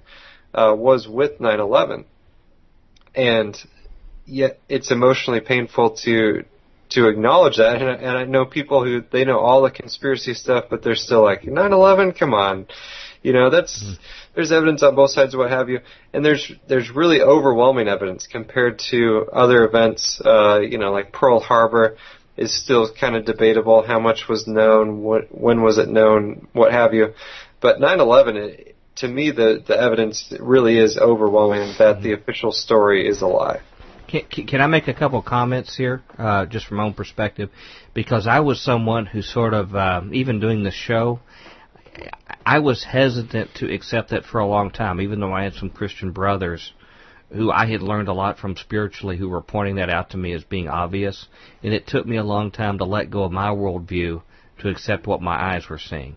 But, but, and I think it's very hard, Thomas, for even for our listeners who might be skeptics like yourself listening here, to accept something this profound in a, you know, even a half hour of our time discussing it or, or a few hours. The first of all, what you have to do in anything like this, whether it's 911 or anything else big in our society life, is, is somebody has to make a commitment to say, I'm going to invest part of my time in my life to find the truth and find where it is, and then have the patience to go look it out and pray about it and come to conclusions. And what helped me on this issue to finally come to understand because, see, I worked for the military. I was a very patriotic person. I understood who our enemies were. I was ready to go into these wars uh, when it happened. But then I started looking at history. And history helped me to understand. And what it did was it helped me to ask the right questions. And I think that is what this whole discussion we're having in this show is about in trying to understand worldview and a clearer worldview that's more biblically defendable rather than what we're immersed in here is that we're told to ask the wrong questions. We mm-hmm. do not ask the right questions to understand what's really going on. And so when I started looking at history and started looking at things like the Reichstag fire, the stuff we know for sure, where, yeah. where Hitler actually set up somebody of a hated religious group that people were easy to get mad at they took one of them, took basically a goon who I understand he was of men, you know, limited mental faculty, set him up and blamed him for setting a fire. And what happened as a result, they were not only able to demonize those people as the enemies of the people, but they immediately suspended their constitutional rights. They put in something very akin to the to the Patriot Act throughout Germany, and it was an ability for Hitler to accumulate power and not be restricted by the Reichstag and by the other limitations are there. When you see something like uh, Vietnam, and now it's been confirmed in recent years with the declassified NSA reports that the Gulf of Tonkin, which led to our Vietnam War, was actually a total fabrication. That there was not an attack by North Vietnamese on our ships. We were told that it was. We don't know for sure how much Lyndon Johnson was told or if he was in on it. He's a pretty shady character in a lot of things, so that's the part we don't know is how much he knew. But regardless, it was used as justification when he went to Congress to be giving police action without a state of war declared for him to go into war with Vietnam. And as you look at these over and over again, you have the Maine that was attacked. The, the the Maine that supposedly the Spanish blew up, which gave us an opportunity Right. to conquer some additional countries and Philippines and Puerto Rico and give us the raw materials that our industrialists wanted uh, for our country, but we had an excuse. And actually, it turned out many, many years later, FDR wrote a letter to Spain, to the King of Spain, acknowledging that that was all made up, that we knew that they didn't blow it up. You left out my. Um, I'm sorry, you're riffing, but you left out my favorite one of all time of a false flag event influ- influencing Christian worldviews, and that's of course Nero burning down Rome and blaming it on the Christians. Yeah, that was You sort know, of a tough one for us as Christians. Yeah, it's uh, you know, but but we tend to overlook that now because we go, oh, the government's good. Mm-hmm. You know, we're we got to vote for our party and They get our people in. Yeah, Yeah, they, they- wouldn't lie to us, even though they Yeah. did it in the main world, possibly World War II, uh, um, 64, 67. They planted hundreds of bombs in uh, in Italy, used people there in Turkey. These are things we know three for sure different, happened. yeah, These yeah, three different, three different coups Yeah. in 14 years. Yeah. Uh, put fi- 50,000 people on an island to starve to death in 54 Yeah. in Greece. Um, Right. you know, on and on and on. All of these things that were done. Uh, uh, well, gosh, they made they made hit squads in South America, and uh, uh, used used a, a CIA intelligence and uh, radio uh, radio transmission stuff. Our technology based in Panama. Uh, to do all that stuff, they run a school called the School of the Americas, now called the Western Hemisphere Institute for Security, where they go and they train people to be killers for their for their governments. Right. Uh, they train people in Kansas to do the same thing, but in Mm-hmm. in uh, uh, Filipino and Tagalog. But you started down this path, and all Sorry. these things start I can keep going, man. one you you think I'm just started? Okay. the key, the, the, the key though, I, I need to go walk around the block. is when you see this pattern and you see now we know history tells us what their motives were. And it's usually consistent motives of there's financial rewards for economic partners for governments. There are control issues where civil rights can be suspended in all these countries. It consolidates power. And then when we go back and look at 911, and I know we, you know, we could spend excess time here on 911, but but it is important, Thomas, that you bring it up because this is the thing that really caused a light to come on on a lot of younger Christians' minds to start asking questions. So you know, even as an engineer who specialized in looking at aircraft crash investigations with fire, that was my my area. In fact, I'd you know testify in court uh, to this kind of stuff. And so, you know, I have I have my own ideas about what happened in those buildings when they burned. I don't even get into what happened to cause the buildings to fall because it's totally unnecessary. We we have a case where we can document where NORAD turned off all of the uh, observation, the only time in the history of NORAD of what was going on the air just for the hours of for 911. six hours and changed changed the routing procedure of who was in charge for one time in six hours. One time in its 54 year history. All of the planes, all the military. You guys are planes, engineers. What's the percentage of that? all of them. That's actually, right. I guess that's my department. All of the military planes on the eastern seaboard, except for a handful, were sent away from the eastern seaboard to protect it. Uh, we we have uh, the man who owns the buildings takes out a multi-billion-dollar insurance policy, literally just before the event happens, and I could go on and on and on. But the math- mathematician comes out to you and says, "What's the odds that all of these things could happen?" And what was the See, that's that's what- not my question. My question is a little different than that. My question is how in the world could someone possibly coordinate such a complex deception and expect it to stay plausible and believable and hidden as well as it Okay, has? well let, let me answer that. How did somebody pull off the Manhattan Project that went on for many, many, many years, had many thousands of people involved, and Four it- hundred thousand. and it never got out. It never got out and was exposed. The biggest thing, and certainly a big dramatic kind of thing that was required to go on. You know, we we have other secrets like that that went on for so many years, and nobody talked. And the key Probably is because individuals were just doing their little part and they never Yes, Yes. connect, right? exactly. Bingo. Compartmentalization. Everybody knows their little piece. They don't know what everybody else is doing. They don't always know the significance. Only a very, very small number of people need to know what's going on. And that is standard fare in our intelligence circles on how they manage very, very big operations You that know, go on like this. Yeah, uh, to to just riff on that a little bit, a great example is this most recent killing of Osama bin Laden. Uh, Yeah. Maybe wink, wink, nudge, nudge. Um, and it it came out. It, you know, one of the things that they floated was this picture of all of the people uh, involved, generals, uh, you know, Hillary Clinton, uh, President Obama. I, I can't remember, but it was a room of about maybe 15 to 20 people all sitting there. Um, and this is, says this is what they were doing, looking at the looking at the you know the head cams of the Navy SEALs running around the building trying to find him. And I said, it, and it looked authentic, and and everything's going on, and I'm looking at it, and I'm going, gosh, if this is true, maybe they really did get him. Well, it came out a couple of weeks later that that photo uh, not only was it doctored, but it was actually had been taken 25 minutes before while they were waiting for the upload feed right. of the right. of the things came up, and the and the cameras actually then it came out weeks later that the cameras actually went down, so that this there was no possible way for them to actually see that. While they were in there, no body, whatever. And and the thing is, somebody might say, "Well, this is just a coincidence." If you study history, you begin to anticipate it. You, you, right. you not only are shocked when you see these things happen, you sort of set your watch. I'll give you a case in point. We when when when the public starts to really get weary of, of our wars that were happening, and and what happened as a result of our of of the 911 event, the same things that happened in Germany after the Reichstag fire and after every one of these events. We have an emergency. We have a, a population gets in a panic and they're willing to do whatever the government tells them to do.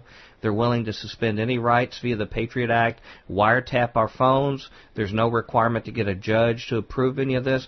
In turn, anybody, for whatever reason, without any kind of court or trial, just keep me safe. And so do whatever you need to do. It, it, how much money do you need to go send to go buy bombs and to give to defense contractors? There's no question about All that. You got to keep us safe. Just here's the checkbook. Just write whatever it is. Just don't let that happen to me again.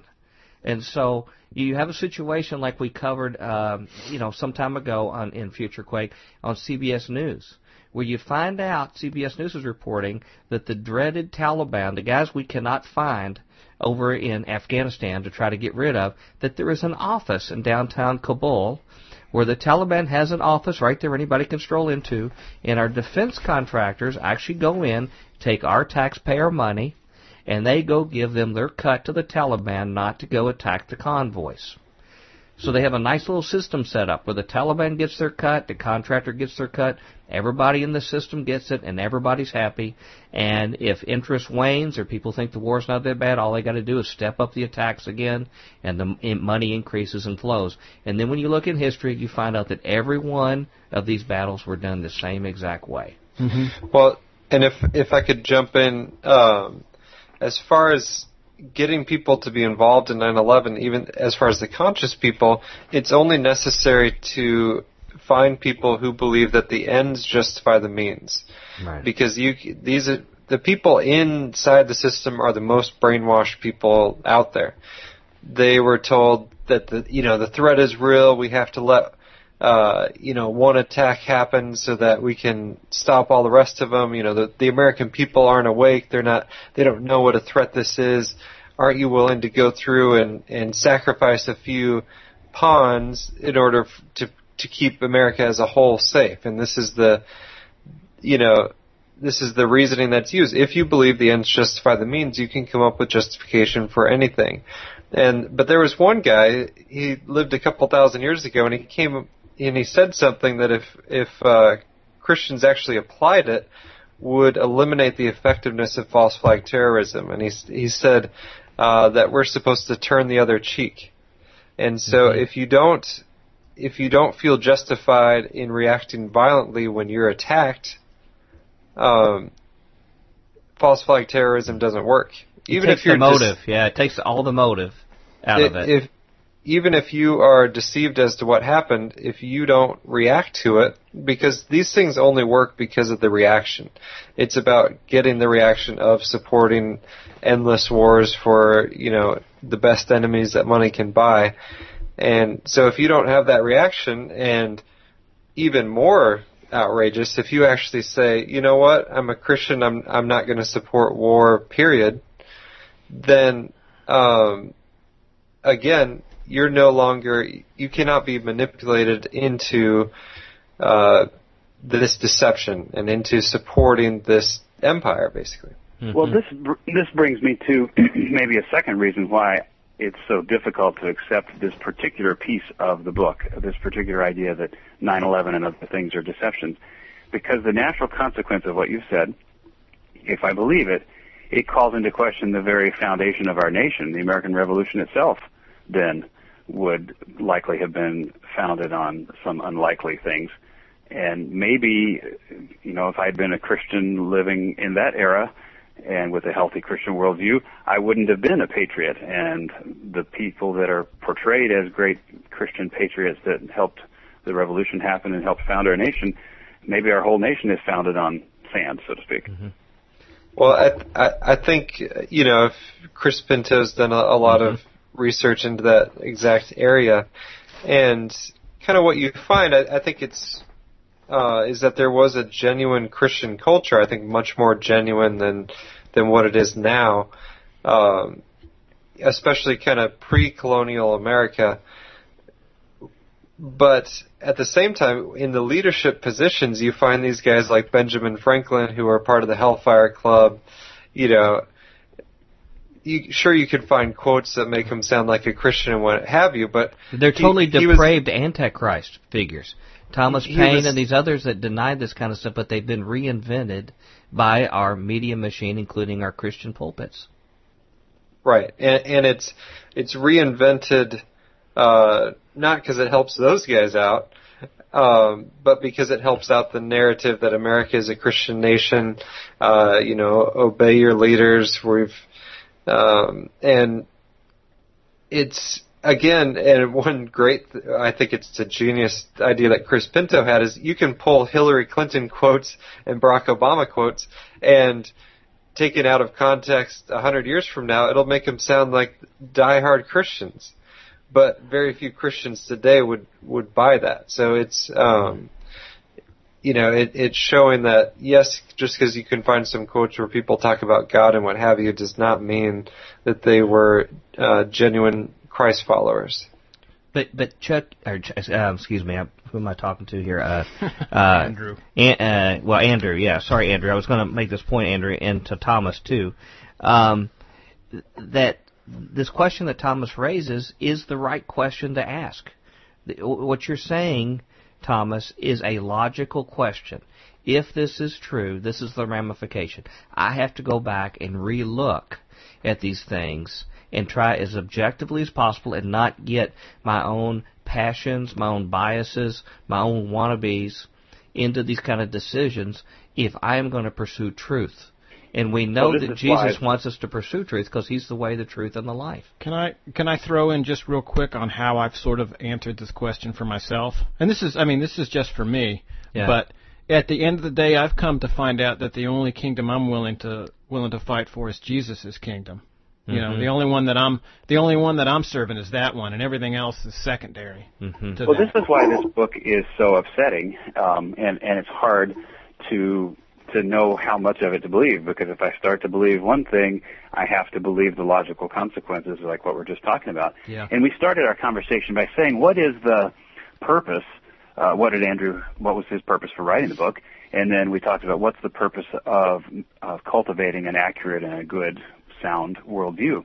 And uh, this is where the rubber meets the road because one of the answers I think Dr. Future maybe postulated that we, we have to have a good Christian worldview because it affects how we live and how we act and what we believe and how we teach our children. And you went down a long list of things. And um, so here we're coming up on the 10th anniversary of 9/11, and I know churches, among other things, and other institutions will be having um, memorial kinds of events where we look back and remember. And Christians across the nation will be asked to take part in certain things, and um, that's where the rubber meets the road. I'm wondering to what extent should I take part in these activities? Is anybody going to get saved, Adam? Not that's, likely. Yeah, that's kind of been my feeling of late. Maybe I'm getting yeah. too hardcore about stuff, but how, how many more you know? people will actually be pricked in the heart to say, "I need to reach out and share the gospel uh, to Muslims in my community based upon reliving this? How, how much will that probably be talked about in these services? Well, uh, just to play the debunker here, I guess the answer that would be given from folks sponsoring these kind of events would be to say God is glorified when we look with thanksgiving on what He's done for our nation historically and how He's protected us and how He's put us here, you know, and, and it's conveyed that way.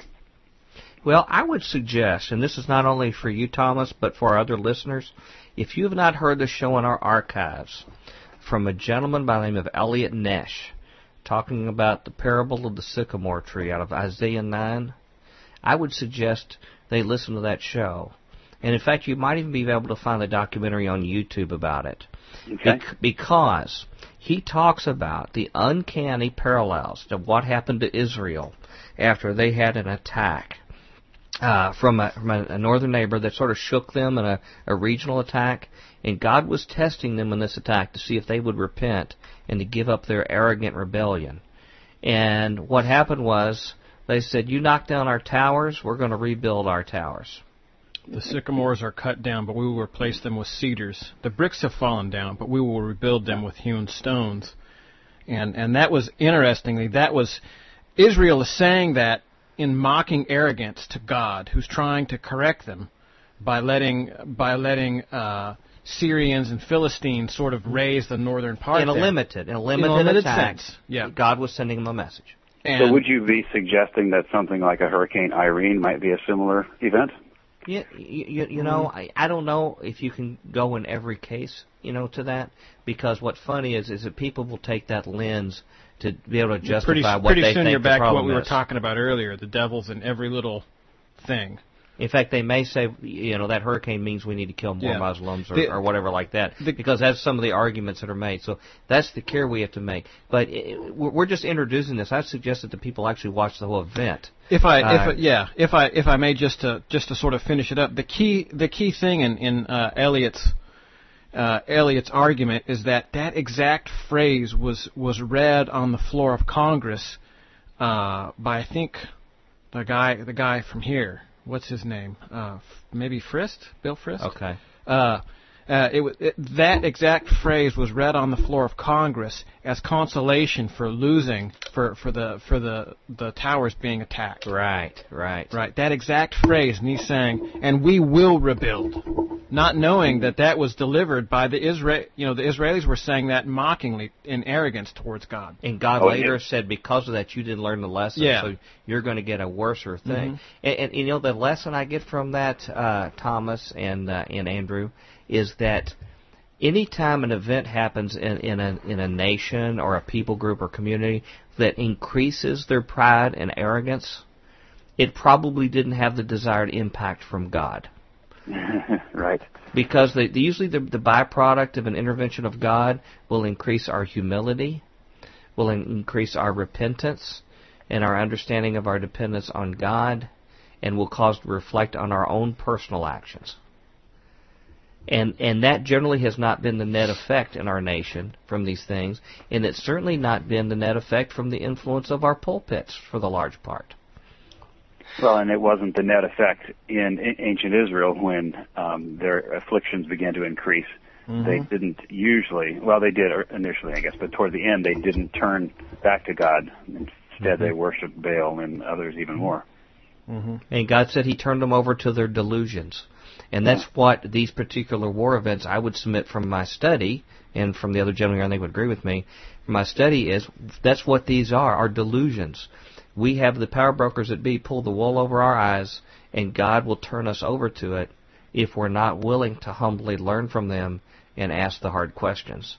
And that's why we cannot let them form the debate of the questions that are asked as a result.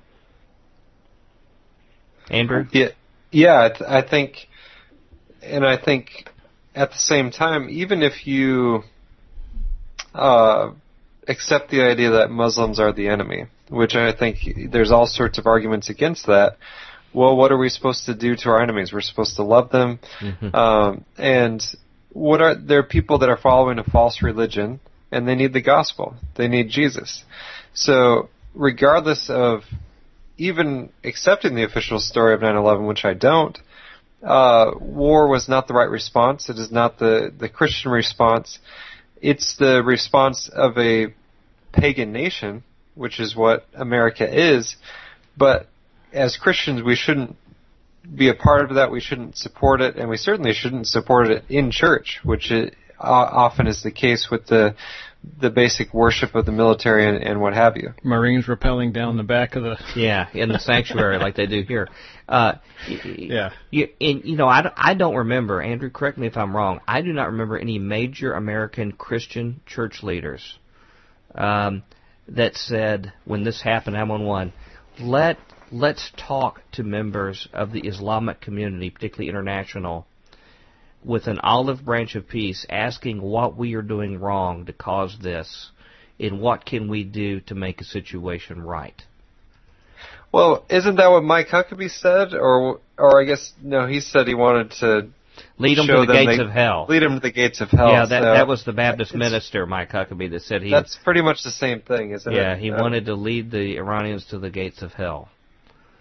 So. And the only person that ever approached him, I believe, that was during one of the Republican debates, and I think Ron Paul had said we had better make sure that these threats that we had heard are legitimate before we go attack, and he was sort of booed off the stage. In fact, he's the one that gets zero from the faith faith voters, value voters summit. But as it turned out, we found out it was a hoax that was going on in the Persian Gulf at the time. But uh, it was an excuse, and that's what's the status of our nation. We look for an excuse to try to attack someone right now. And the church, the evangelical church, serves as a proxy to be able to send that message out through their pulpits. Uh, and and to put a little bit of uh, Bible verses to sort of wrap around them to get that message. And having a correct worldview means we have to say, whose bidding are we doing? Are we doing God's bidding when we do that, or are we doing somebody else's? Good. Okay. That makes a lot of sense. I guess my next question has to do with um, our spiritual sensitivities in the in the U.S. And I think we've been kind of talking around this issue throughout our conversation. But I guess I would ask Andrew, how would you or how would you portray the the American standard uh, average American on the street in terms of his or her spiritual sensitivity? I'm thinking that uh, there's other nations in the world and there's other religions in the world that are significantly more sensitive to the spiritual world around them than we are. Well, I think that's that's correct, and unfortunately, because there's, um, you know, in, in the American church, and, and I grew up in a, in a Baptist church, um, you know, pretty conservative, excellent, you know, Bible teaching and what have you, but but very, I wouldn't call it um, a super, you know, spiritually aware community of people. Um, and when you've got that, unfortunately, people that grow up in that environment, sometimes they go looking for spiritual experiences elsewhere. And I think that explains mm-hmm. the growth of the new age and what have you. It's people looking like, like, hey, yeah, it was scary and whatever, but, and I was on drugs and whatever, but it was a spiritual experience, so it must be good. And it's, it's people starving for something, uh, any type of spirituality, and and obviously the the true spirituality comes from uh, worshiping the true God, and I think, you know, I think our our blindness to that is a a huge impediment to it. But at the same time, I, I think God is is faithful to, at least on an individual level, to to break through that. I think we all have, whether it's a, a crisis point in our lives or, you know, maybe just the camping trip or something where you're you're kind of out there alone with with time to think and and God gets a hold of you.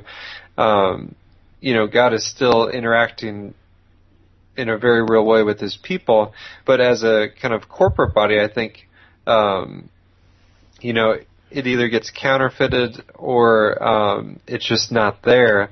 You know, there's kind of the, the two extremes of looking for the experience or just saying, well, some of that's fake, so therefore we we don't want any of that in our church, you know. and uh, so I, I, you kind of have two wrongs and and not the the the true kind of I, I don't want to say middle ground, but the the biblical um, belief that the Holy Spirit is active. He he does move. You you can experience things, but it's not all about the experience. I guess is what I'm stumbling yeah. towards trying to say. Okay. Well, so what do we do with um, large organizations? We talked earlier about being decentralized, and so it certainly seems that there's a place for large, effective Christian organizations that are doing good work on a big scale.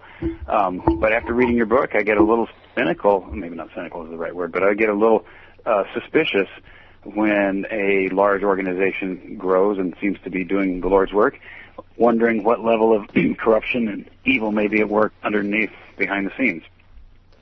Well, the the argument I make in my book, and I definitely stand by it now, is that political power or power over other people, you know, power to kind of bend people to your will, is not something that we are supposed to have. So it's not the model that uh, Jesus showed through the, you know, talking about the kingdom of heaven and showing it by the way he lived out his life. He did not force anyone to do anything. He didn't form big organizations, and yet he, like no one else in human history, literally changed the world. You know, chased for, and no one can deny that. And so he kind of, you know, he broke all the rules, but instead of following his example, we tend to follow the world's example of the pyramid structure uh, you know, you got to have the CEO, you know, the pastor as CEO and and elders as the board of directors and what have you. And this is this is the world system, and it's regardless of the motivation of the people involved. You're trying to use a structure that is um, inherently corruptible. You know, the pyramid structure is very corruptible because Satan only has to target the top, and it filters down throughout. Um, and you're you're expecting to to spread the kingdom of God, which Jesus patterned in just the opposite way. So that leaves us, um, I guess, leaves me with a question about what should I do. Getting back to this thing about practice, Christian practice. I've been uh, for a time. I served on the board of a Christian school, and it was obviously had influence over several dozens of, of children how would you propose that a Christian organization like that, that wants to be free from corruption and wants to do the good work of the kingdom, how should it organize? Well, I, th- I think it would be, first of all, with a, Christian school, which I, I, think Christian schools can be a great thing. Um, you're definitely got a lot better chance of having it be a good thing than a public school. Um, I think the more you know, Christian schools can pattern themselves on the Bible and less on like, oh, let's uh, basically teach public school material, but we'll uh, throw in some stuff about creation and, and call it good. I think that's, you know, unfortunately, lots of Christian schools go down that route because they're trying to live up to, to state standards or what have you. But anyway, to to get back to the your question, um, like Dr. Future was saying, I would say decentralization and also servant lead, servant and very um, open and honest leadership. So it's not a matter of I'm going to enforce my will on this organization, but um, you know people who are are genuine and who are open about the the process that, that's happening. So I would say you know total um, you know, anyone who's sending their kid there can have full information on the finances of the school or on, you know, any any sort of information, you know, curriculum, what have you. And the decision making processes, the more out in the open and exposed, I think the less mm-hmm. likely you are to have kind of a, a corrupt someone who comes in there with, you know, on a power trip and, and trying to run things, being able to, mm-hmm. to bend things to the way they want it. Can I make a quick comment here on this? Um, uh, Thomas, I had the same experience, and but this has taken me longer than you to get there. I'm sort of slow. But as I've seen and studied more of this from doing our radio show, I've come to see the major vulnerability of big centralized systems, period, and the church is not immune from them. Right. And, and I'll give you a couple cases, and these are sort of painful to mention and I'll let our listeners, if they doubt it, you can do your own research on this. But there are a couple organizations that have had sterling reputations in the Christian community, like Focus on the Family, Family Research Council, have done some really good things.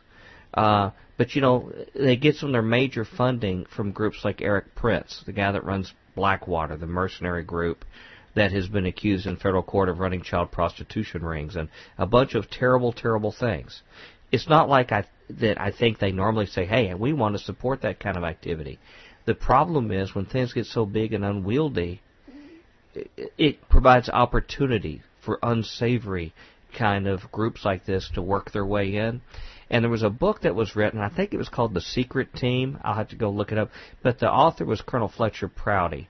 Uh, we had a show from a gentleman, Len Osanic, on Future Quake, who was sort of an assistant to him that talked about Colonel Prouty's findings. Colonel Prouty was a guy who was in the upper sphere of several of our presidents and top leaders and was actually the one that would fly them to the big uh, conferences, international conferences, and, and could eavesdrop and hear a lot of what was going on. And what he discovered was that to control world activities and major institutions like the United States, all you really had to do was to put your people in position that were the people that briefed the president and decision makers and mm-hmm. provided the briefings that formed their own worldview. Right. So, in other words, their own understanding of reality you could control through the information they were presented. And he showed actual names of people who were the ones that were put in position that answered to a different organizational chart that actually were in a position of just leading the leaders. And so when they would go look at a war zone, they would direct where they wanted to see it and where not. And in fact, in the news recently, we found out a whistleblower high level in our military that said he was told to personally mislead uh, uh, Senator McCain hmm. uh, and actually misdirect what was going on in the battlefield and he got in trouble, big trouble with the military. And he was like a lieutenant colonel that came forward and was shown this. And this this is an old thing. What what is it? It's all about defining realities. And I think for some of these people who have been legendary in Christian circles, when their groups get so big, they begin to be manipulated by others around them that control the reality. For example, I have a hard time understanding why Dr. Dobson would have on a guy like uh, uh, General Jerry Boykin who's a guy who teaches. He was he was originally in Delta Force, and says that just like the military doctrines were not good enough for Delta Force, he he has said that the church has to get rid of their doctrines to go fight Muslims, and that we have to train young people to go out with a Bible in one hand and a gun in the other. He makes statements like this all the time in churches, but yet guys like him are venerated with our major ministries. Why in the world would they not vet these people? What, what is dysfunctional about our system where these kind of things can't come forward? Well, big groups get to be very unwieldy. Um, you find all sorts of weird things going on on a financial end and things, and it may be somewhat unavoidable for these type things that we're vulnerable. But it doesn't have to happen on a national scale. It can happen in a local church. And what happens is it's not always the fault of the leader. A lot of times when we set people up on a pedestal, it can be our local pastor. You'll see so many churches that a pastor will fall because the people have set him up sort of as God, and they begin to believe their own PR. They begin to lose their own uh, discretion and their watchfulness, and then they'll succumb to you know, adultery or some other financial management or things like that. So it happens on all these scales, and we shrug our shoulders and say, "How could it have happened?" It so sounds I, a little bit like Jesus' parable of the wheat and the tares, where um, the good and the bad were so intertwined with one another yeah. that they were impossible to separate in this life, and uh, they had to wait until afterlife.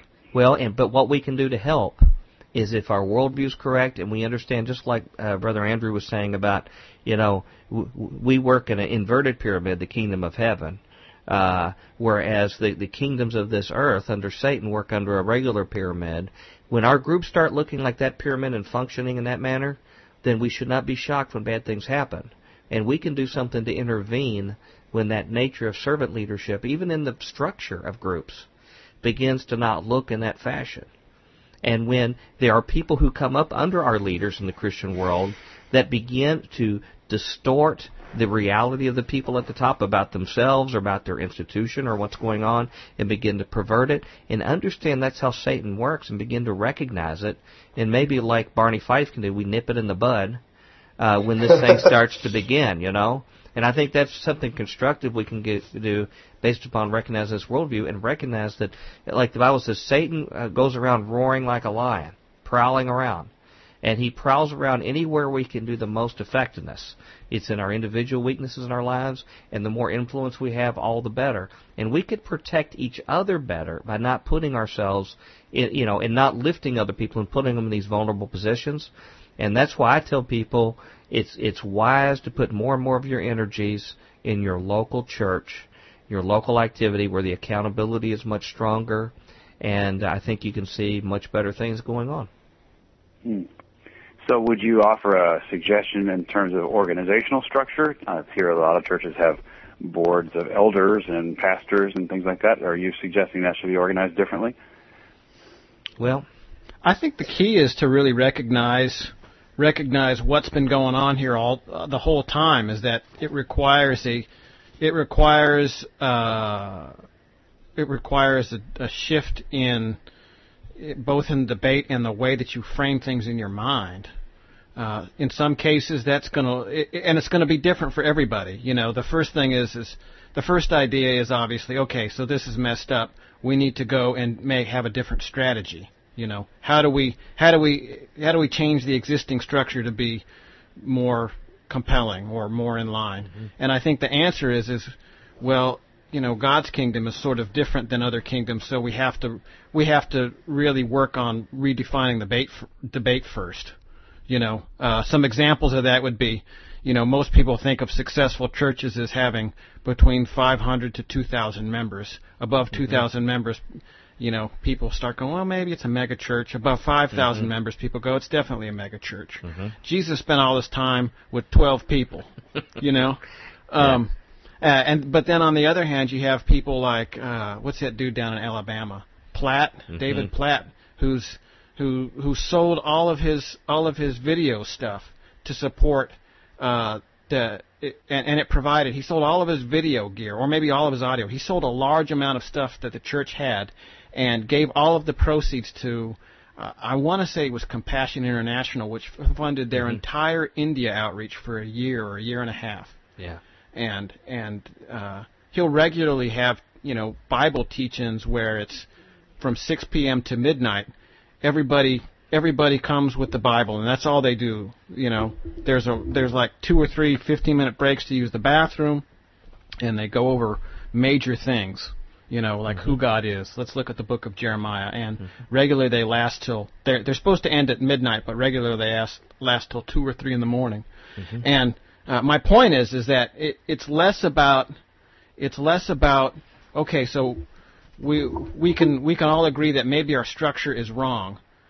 You know, let's change a few let's change a few cogs. Let's let's put in number eight bolts instead of seven bolts. Mm-hmm. Uh, it's I, I think that that's the the reason we're all yeah. sort of scratching our heads is because it's mindset. Yeah, it's a new mindset. Yeah. It's a new way of driving the vehicle instead of just putting on a new carburetor. Well, I have some other practical suggestions to uh, uh, Brother Thomas um, in the institution. What are the kind of things that the Bible says Satan uses for our downfall? The, the kind of things are like you know lust of the eye, the pride of life. We know mammon. These are all the kind of things. So anytime we set up any of our institutions or our groups of believers that make ourselves vulnerable to that, we're asking for it. So anytime we have a group or institution that focuses on an individual as a front person, there is a vulnerability for the pride of life to be their downfall in a group. And we're not doing them a service by putting them that way. When we have a situation where money is in control of the hands of a few people, uh, or set parked in one area, or if we have something where a lot of it goes in our World Ministry Center with our big crystal globe outside and huge facilities and things like that that appeal to the pride of life. All of these kind of things are things the Bible's already warned us are vulnerabilities in in our lives. Why would we not be discerning enough to try to avoid that in the groups we're with? And I'll, I'll expand this not just to church environments to really sort of be aggressive here, uh, Brother Thomas. Why aren't Christians, insightful Christians, saying we we have resources and money? Why don't we pool our money to provide the money for young couples to buy their homes rather than having to go to banks, which are the same groups that work with the International Monetary Fund to subjugate entire nations in Africa and other places. Wow. Ones, ones who have that could be powerful, specific plans Uh, in fact, I recommend any of our listeners to read Confessions of an Economic Hitman, where where basically he exposes the system uh, where people like him were used to subjugate entire nations in Africa and elsewhere. Uh, premeditated under a banking system to give up all their natural assets. I mean, that is a Babylon system. And when the Bible tells us to get out of Babylon, we first have to recognize it. And, and we're setting on all sorts of assets here as American Christians to, to, to have our own alternative to banking systems that honors Christ. We can have our own healthcare system that doesn't have that same kind of approach. So the sky's the limit, Brother Thomas. It's only our imagination and the boldness in which we will serve Christ to set up alternatives to Babylon after we recognize the system. You, you know, Doctor Future, there there's a country that uh, they gave a fifty thousand dollar interest free loan to each newly married couple so they could go out and get a house without uh, then getting swamped in debt. Um, you might have heard of it. It's it's Libya. So we had to go take care of that to make sure ah. that they ah. set up a, a central bank that was uh, debt based and is is paying their dues to the International Monetary Fund and all the other organizations there. Were they using that dreaded Sharia banking? Is that what, how they got the debt free?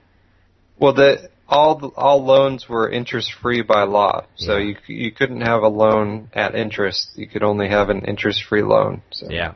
See, that's the influence of those Arab countries. They need our good Christian Western, uh, you know, financial mindset where we put people under usury, uh, which is again a hallmark of our culture when it comes in. Yeah, it it is. So that's so I I don't know if if uh you want to hear the government talking about that whole, you know, buying houses for young couples and sort of things, you you might get the you might get a, a love bomb dropped on Nashville there. well, I'm you know I'm talking about the body of Christ. You know, yeah, the body of Christ doing this and doing it God's way. Once we recognize the Babylon system that we give our obeisance to, it touches every one of our lives. And the question is, how bold are we going to be in following Christ? How much are we going to, as individuals, our own families, and how we're going to be collectively with fellow kindred spirits in the body to say, even in a little small area, we're going to actually provide an alternative that would be the kind of way if Jesus were here, he would run our institutions, rather than, than again paying our obeisance to it. Yep, absolutely. Thomas? Okay, yeah, I'm uh, I've kind of exhausted my list of questions at this point.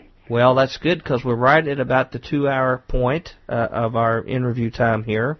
Um, is there anything? La- eh, by the way, um, one of the things I was thinking you might ask about that I thought was a great observation uh, you made, Thomas, because I know that you've you spent a good bit of time living internationally, yes. which is something that you know the average American does not do.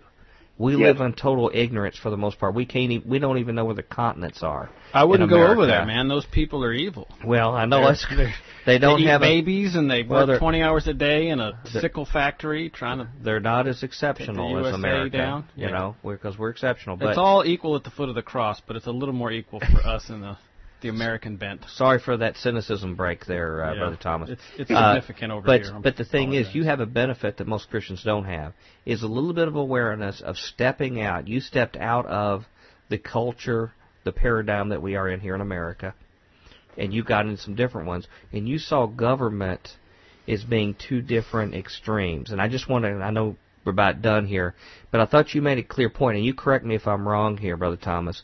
You said that when you were in, in one more of, more of a third world kind of country, you found they had a really high skeptical nature of government. They yep. really didn't trust them for doing anything at all really reputable. Basically, they just had to be managed. They they didn't put any innate virtue to government. They just figured the best you can be to out connive the government, to tolerate them, and to work around the system so be it. So they had a, you know, a, a, a very low opinion that they just managed. Whereas you were in a European environment where they almost elevated government to the status of godhood, where it really was the bastion of virtue in terms of the virtuous activities that would happen in society would be through the government institution, and they were willing to provide whatever resources the government asked to be able to accomplish it. And I think that's interesting to find that you were exposed to two extremes. And then the question comes to us what would God have us do? Yeah. Yeah, it's a great question. Um, I think I would just add to that in the in the developing country that I was in, there was a sense that uh, the government is corrupt. Everybody knows that. There's no question about it. It's just something we got to live with. We got to deal with it. Uh, however, those with money have a little bit better ways of getting around the governmental roadblocks that are there, and those without money just have to tolerate it because they, that's their lot in life. So I'm certainly thankful that I don't live in that sort of a mm-hmm. of a situation. But I think what we've talked about here tonight is clearly that we should be careful before we idolize our own government because it may have a lot of things behind the scenes that are not as good as they appear. Mm-hmm. Mm-hmm. Andrew, do you have any comment on that? Well, I would I would say we're heading that direction.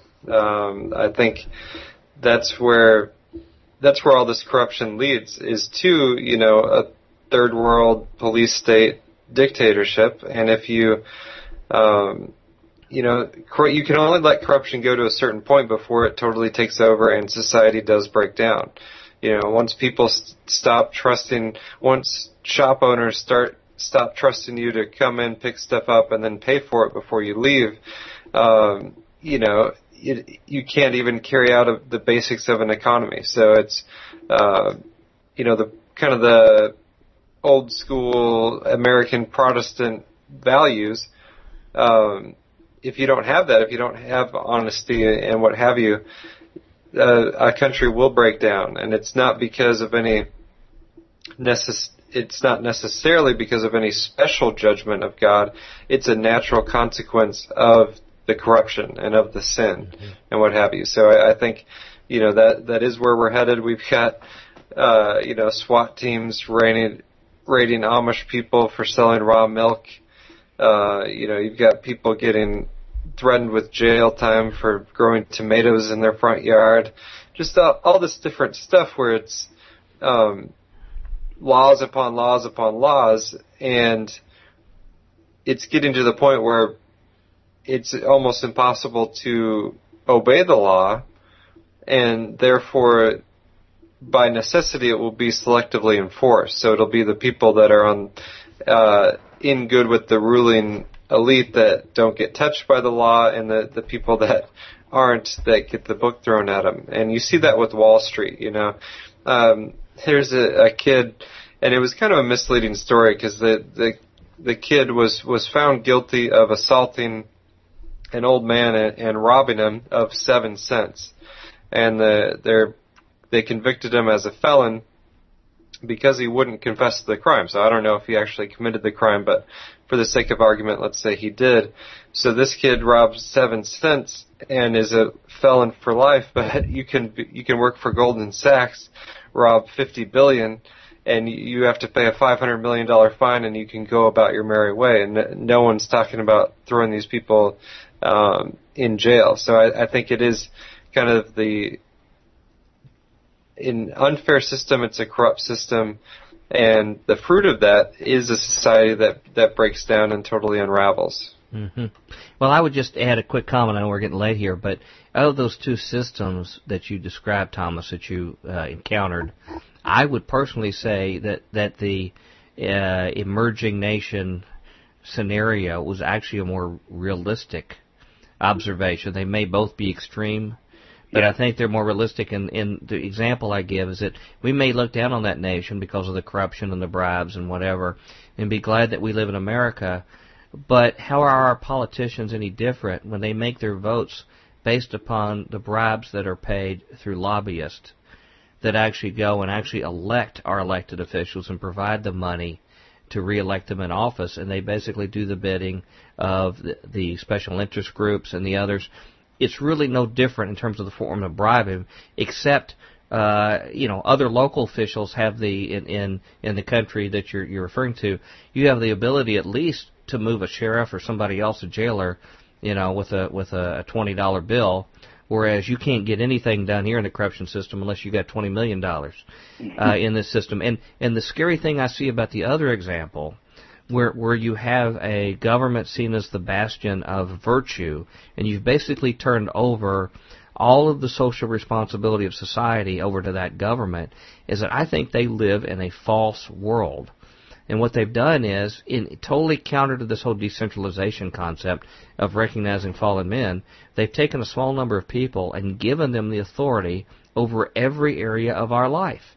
And so now you have countries like Germany, which is, you know, a very, very civilized, advanced state, high quality of life, that passes laws that says that if you homeschool your children, we have the authority to come take your children and institutionalize them. Uh, we look on the outside and see it's a very sophisticated uh, society with a great welfare safety net, but then you have the dark side that people don't look at, or the fact uh, that the European Union has said that if you teach creationism, you are declared by by their legislation already an enemy of the state. So we, we tend to look on the on the outside appearance and see that you know you maybe don't see as many poor people on the streets. You see the streets are pretty clean. They have nice trains and things like this. But where's the real totalitarianism in these kind of environments? It's like it's a gilded cage, so to speak, or totalitarianism with a with a smiley face on the outside of it. And so I think as we look go back to look at a biblical model, we, we see God says that all nations, Gentile nations, and, and we have to be compare, careful in comparing to Israel because Israel was a one time only intentional theocracy because they were a covenant people. Everyone in that nation was under a unique covenant at the foot of Sinai and their children, and to stay in that community or in that country, you had to be privy to that covenant. So we have to be careful in the comparison. But in his commands to the other Gentile nations, what does he ask for civil government? Really, no more than making sure that there are honest weights and measures, uh, that there are honest courts, and that it doesn't exploit, you know, the widow and the orphan, or the people who are easily defenseless and exploited in society. That's the best you can expect out of civil government. And any more of that, if you give any kind of moral crusade, even by well meaning Christians today, when you give them that mandate to be the moral interface of the sins we do against God, we have taken that role away from the church. And no one can serve two masters. And when it comes to sins against God, I would rather interface directly with God because He can be much more merciful to me than the state can. Uh, if, if there are moral sins, I would rather deal directly with God rather than have some well-meaning law in the books where because I have a different biblical view of how to have a certain area of purity or other factor that that the state gets to be able to mete out the justice on that rather than me dealing personally with God. So all of these things are factors in. I guess as we wrap up here, uh, I, I think what it, I guess the the motto that I get out of all this is that those of us who've been raised in the church have, have, have swallowed so much, you know, the term Kool-Aid is used, but so much Americanism, so much of our patriotism, uh, the kind of stuff that Walt Disney, I think Robert Hyde calls it the Disneyfication of America. We've we've had so much of an idealized view of right and wrong and and who we are and how the church is supposed to function and the positions they have in society. And we go back and look at the Bible and if we try to divorce ourselves from it, it looks foreign to us. And so we really need to challenge each other to go back to a worldview that's based totally and completely on the Bible and to hold each other accountable to do everything we can in our power, trying to deprogram ourselves, you know, and then reprogram ourselves. And that, that's that's a hard thing to do. Uh, yeah. Thomas, do you have any other comments you want to have here uh, as we sort of round third here and head to home? No, I think I think I don't. I, you've answered uh, the questions very well between the conversation with all of us, and I want to thank Andrew for his comments too, and for a book it's worth reading and worth challenging your worldview with. But I've I've had my questions answered, so thank you. Well, Thomas, what do you feel like uh, is the outcome of this for this investment of time you've made with us here? Uh, have you felt the Lord saying anything to you? Well, I think it just comes back to the the core tenets of the gospel, which is it's all about Jesus. I mean, we got to consider that all of us are sinful. We are prone to corruption. We're prone to deception. Uh, those who are not redeemed are even prone that much more. And uh, if we're not consumed with and focused on and obsessed with Jesus, then we're going to be off kilter in one way, shape, or form. Mm-hmm. Anybody want to you want to dispute that, Andrew? Uh, Tom, no. you want to dispute the Jesus emphasis? No, I, th- I think that's that's the exact same uh, conclusion that I reached, you know, through this winding path of, of investigating all this different, uh, you know, alternative news, conspiracy stuff, however you want to, to phrase it, was man, that you, you can really trust the Bible. Um, Jesus actually knew what he was talking about, and um, that's and that's kind of the uh, I guess heresy check or false belief check. Um, if it leads you away from Christ, it's a bad thing, and if it leads you to focus more on Christ, it's probably a good thing. So that's kind of my my rule of thumb that I I try to go by. I like that. Well, I would say too, if you go down this path of trying to rebuild from scratch a worldview based solely on the Bible, You wind up having coworkers talk to the CEO about Yeah. weird stuff. And, yeah, you yeah. know, But you're going to get your most of your criticism is going to come from your fellow Christians. Yeah, they're going to throw rocks at you like like you. They thought you were a sinner and call you all sorts of names. Say say stuff behind your back to other people. Uh, I, I could go on, but it Yeah. might get too personal. But this this this creates a real crisis in you when you start feeling an alienation. But then yet you'll feel a connection with other people that you're surprised to find. And that's you know talk about technology, Thomas. That's one thing I'm happy for with the internet, is because now we can find kindred spirits. They just sometimes happen to be on the other side of the world.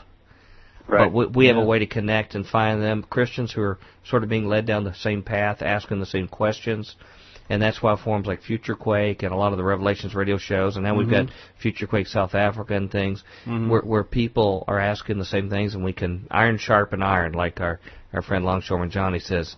Uh, we we can start doing that together. So Yeah. I want to thank you so much for joining us, and I hope something constructive came out of this. I hope does everybody here feel like something We win if we're came out. rejected because of his name, and we win if we get to watch seeds planted and grow, and all that stuff. And all of that stuff is going to happen if you take this stuff that's been, like, sort of encapsulated tonight and really think about it, put it in your head, and, and, and go out and try and do it and, and live it out, the, whatever way that you see it, Mm-hmm. because you're closer to the truth.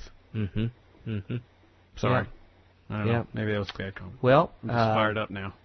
If we don't have any comments right now, I'd like to bring in somebody else, a fifth partner, Merv, who'll come and tell our listeners how to contact us The at Future Quake. head. Future Quake radio broadcasts are archived at www.futurequake.com, suitable for downloading or streaming, as well as other show information. Email Dr. Future and Tom Bionic at drfuture at futurequake.com. That's D-R-F-U-T-U-R-E at futurequake.com. Tell us your name, city, and radio station or internet, and if we can use your name on air. Comments on the show's topics or guests, or suggestions for future show topics or guests are most welcome. Dr. Future and Tom will discuss selected emails each week during the radio broadcast. Okay, well, we're wrapping up things here. I want to thank you, gentlemen, so much for joining us. The book is called The New World Order and Eugenics Wars, A Christian Perspective by Andrew Hoffman. Uh, well, there'll be a link for this show at futurequake.com. Uh, also, you can go to eugenicswars.com. That's eugenicswars.com and uh, get the book as well. And we have the two books set at the front of futurequake.com with Judge Andrew Pollock's book, uh, Lies the Government Told You. Uh, be sure and get that book. I, I found it to be brilliant. I think it was really inspired in the very eloquent and concise way you put a, a ton of truth per page in this book, Brother Andrew. I want to thank you so much for taking time to be with us. Well, thanks so much uh, to you and, and Tom, and also um, to, to Thomas for com- coming on and, and asking great questions. I think um, you know he he did a great job of of drawing some more things out, maybe that I missed or, or I have a tendency to kind of gloss over or be too glib with. So I, I thought that was great. And thanks also to the Futurians out there. I have to say that uh, you know from the people that that have the book out there, you probably heard about it on Future Quake. So I'm thankful to, to the show and, and for all the, the great feedback and the comments uh, from Futurians on that I get on Facebook and what have you. So thanks a lot, and uh, thanks for having me on the show again. I appreciate it. Well, and I have one last charge for Thomas. Um, Okay. Thomas, I don't know if the two other guys agree with me here, but based upon your performance here, your first time out of the bat, I think the world is is um, deprived a lot by not having you do your own podcast on these topics. Wow. I think uh, this is something you need to be High thinking about. coming from FutureQuake. Well, we we need you. We need you in our community. We need your questioning thoughts. Uh, we need somebody who's looking for the right questions and doesn't just roll over and accept whatever they hear. And someone that that was truly sold out to Jesus and wants to do exactly what uh, he would think Jesus would want him to do. So, I'm going to leave you with that thought that uh, there is room in there, Andrew, Absolutely. for Yep, people like we uh, we've got the kind of quirky, um, unusual people covered. We need we need some some kind of uh, trustworthy mainstream Americans in there. well, Wow, you'll find I out. don't know if that's a compliment or not, but uh, thank you for thank you for letting me air my opinions and and answer them so so thoroughly and articulately. Well, the better you get to know Thomas, you'll find out his his mainstreamness has distinct limits. Uh, and uh, if you think we're goofy on uh, Future Quake, I'd like to see Thomas get his own show because uh, I know this guy well enough to know that he he enjoys good humor in the spirit of the Lord. So, uh, Thomas, be thinking about that, okay? Okay, and I hope that on the next time you can come and pick me up in that FutureQuake jet and uh, take me Uh-huh. to your studios. Yeah, that's what all the giving from all the Futurians has went into that the Future Quake jet. We used their faith pledges. You get in that right, Tom? Terrific. I don't think we've e- ever yet had a faith pledge. yeah, We've had get people tenfold. donate, but I don't know what on earth a faith pledge. Well, they get tenfold in this world if they donate. You haven't heard about that? Man, I, I like I. You know what? I let me. I'm gonna rant here for a second. Okay, well, we're coming to the end here, but I, just well, a quick no, we're rant not. I mean, it's not like it's got to fit into a radio format. We Yeah, can- well, we Somebody got some call guest for here. Merv, quick. yeah. Yeah. Okay, You know- give us a quick rant before we close. Okay, the whole thing about that is, I, you know, I used to get real angry about it, and now I pray for those guys doing it. Yeah. Because what's going to happen is they're going to get to heaven, and God's going to be like, I am so, so, so angry at you. Yeah. You don't understand how mad I am at you guys. Yeah. You know? And they're going to be like, he's going to be like, what do you mean? And he's going to hit the trapdoor button. And Well, they're probably going to get it. some flash burns from my wood, hay, and stubble when it goes through. Oh, I doubt that, you know, man. that'll get some Bro, you're, fire. you're you're you're on email eight hours a day responding to people, and you know it gets to be overwhelming. And to- you're still trying to do it. It's like wading through a garbage bin. Trying to you fix know, what we just so much stuff, and it's Try, like, trying to know, fix what we talk here on a quake. We got to go. Uh, gentlemen, thank you. Thanks for Cheerians. Uh, please come back next week for another interesting discussion. Unfortunately, you'll still be stuck with Tom and I. But until then, we hope your future's always bright. Have a good day. Join us next time as we dare to experience another aftershock of a future quake. quake, quake, quake.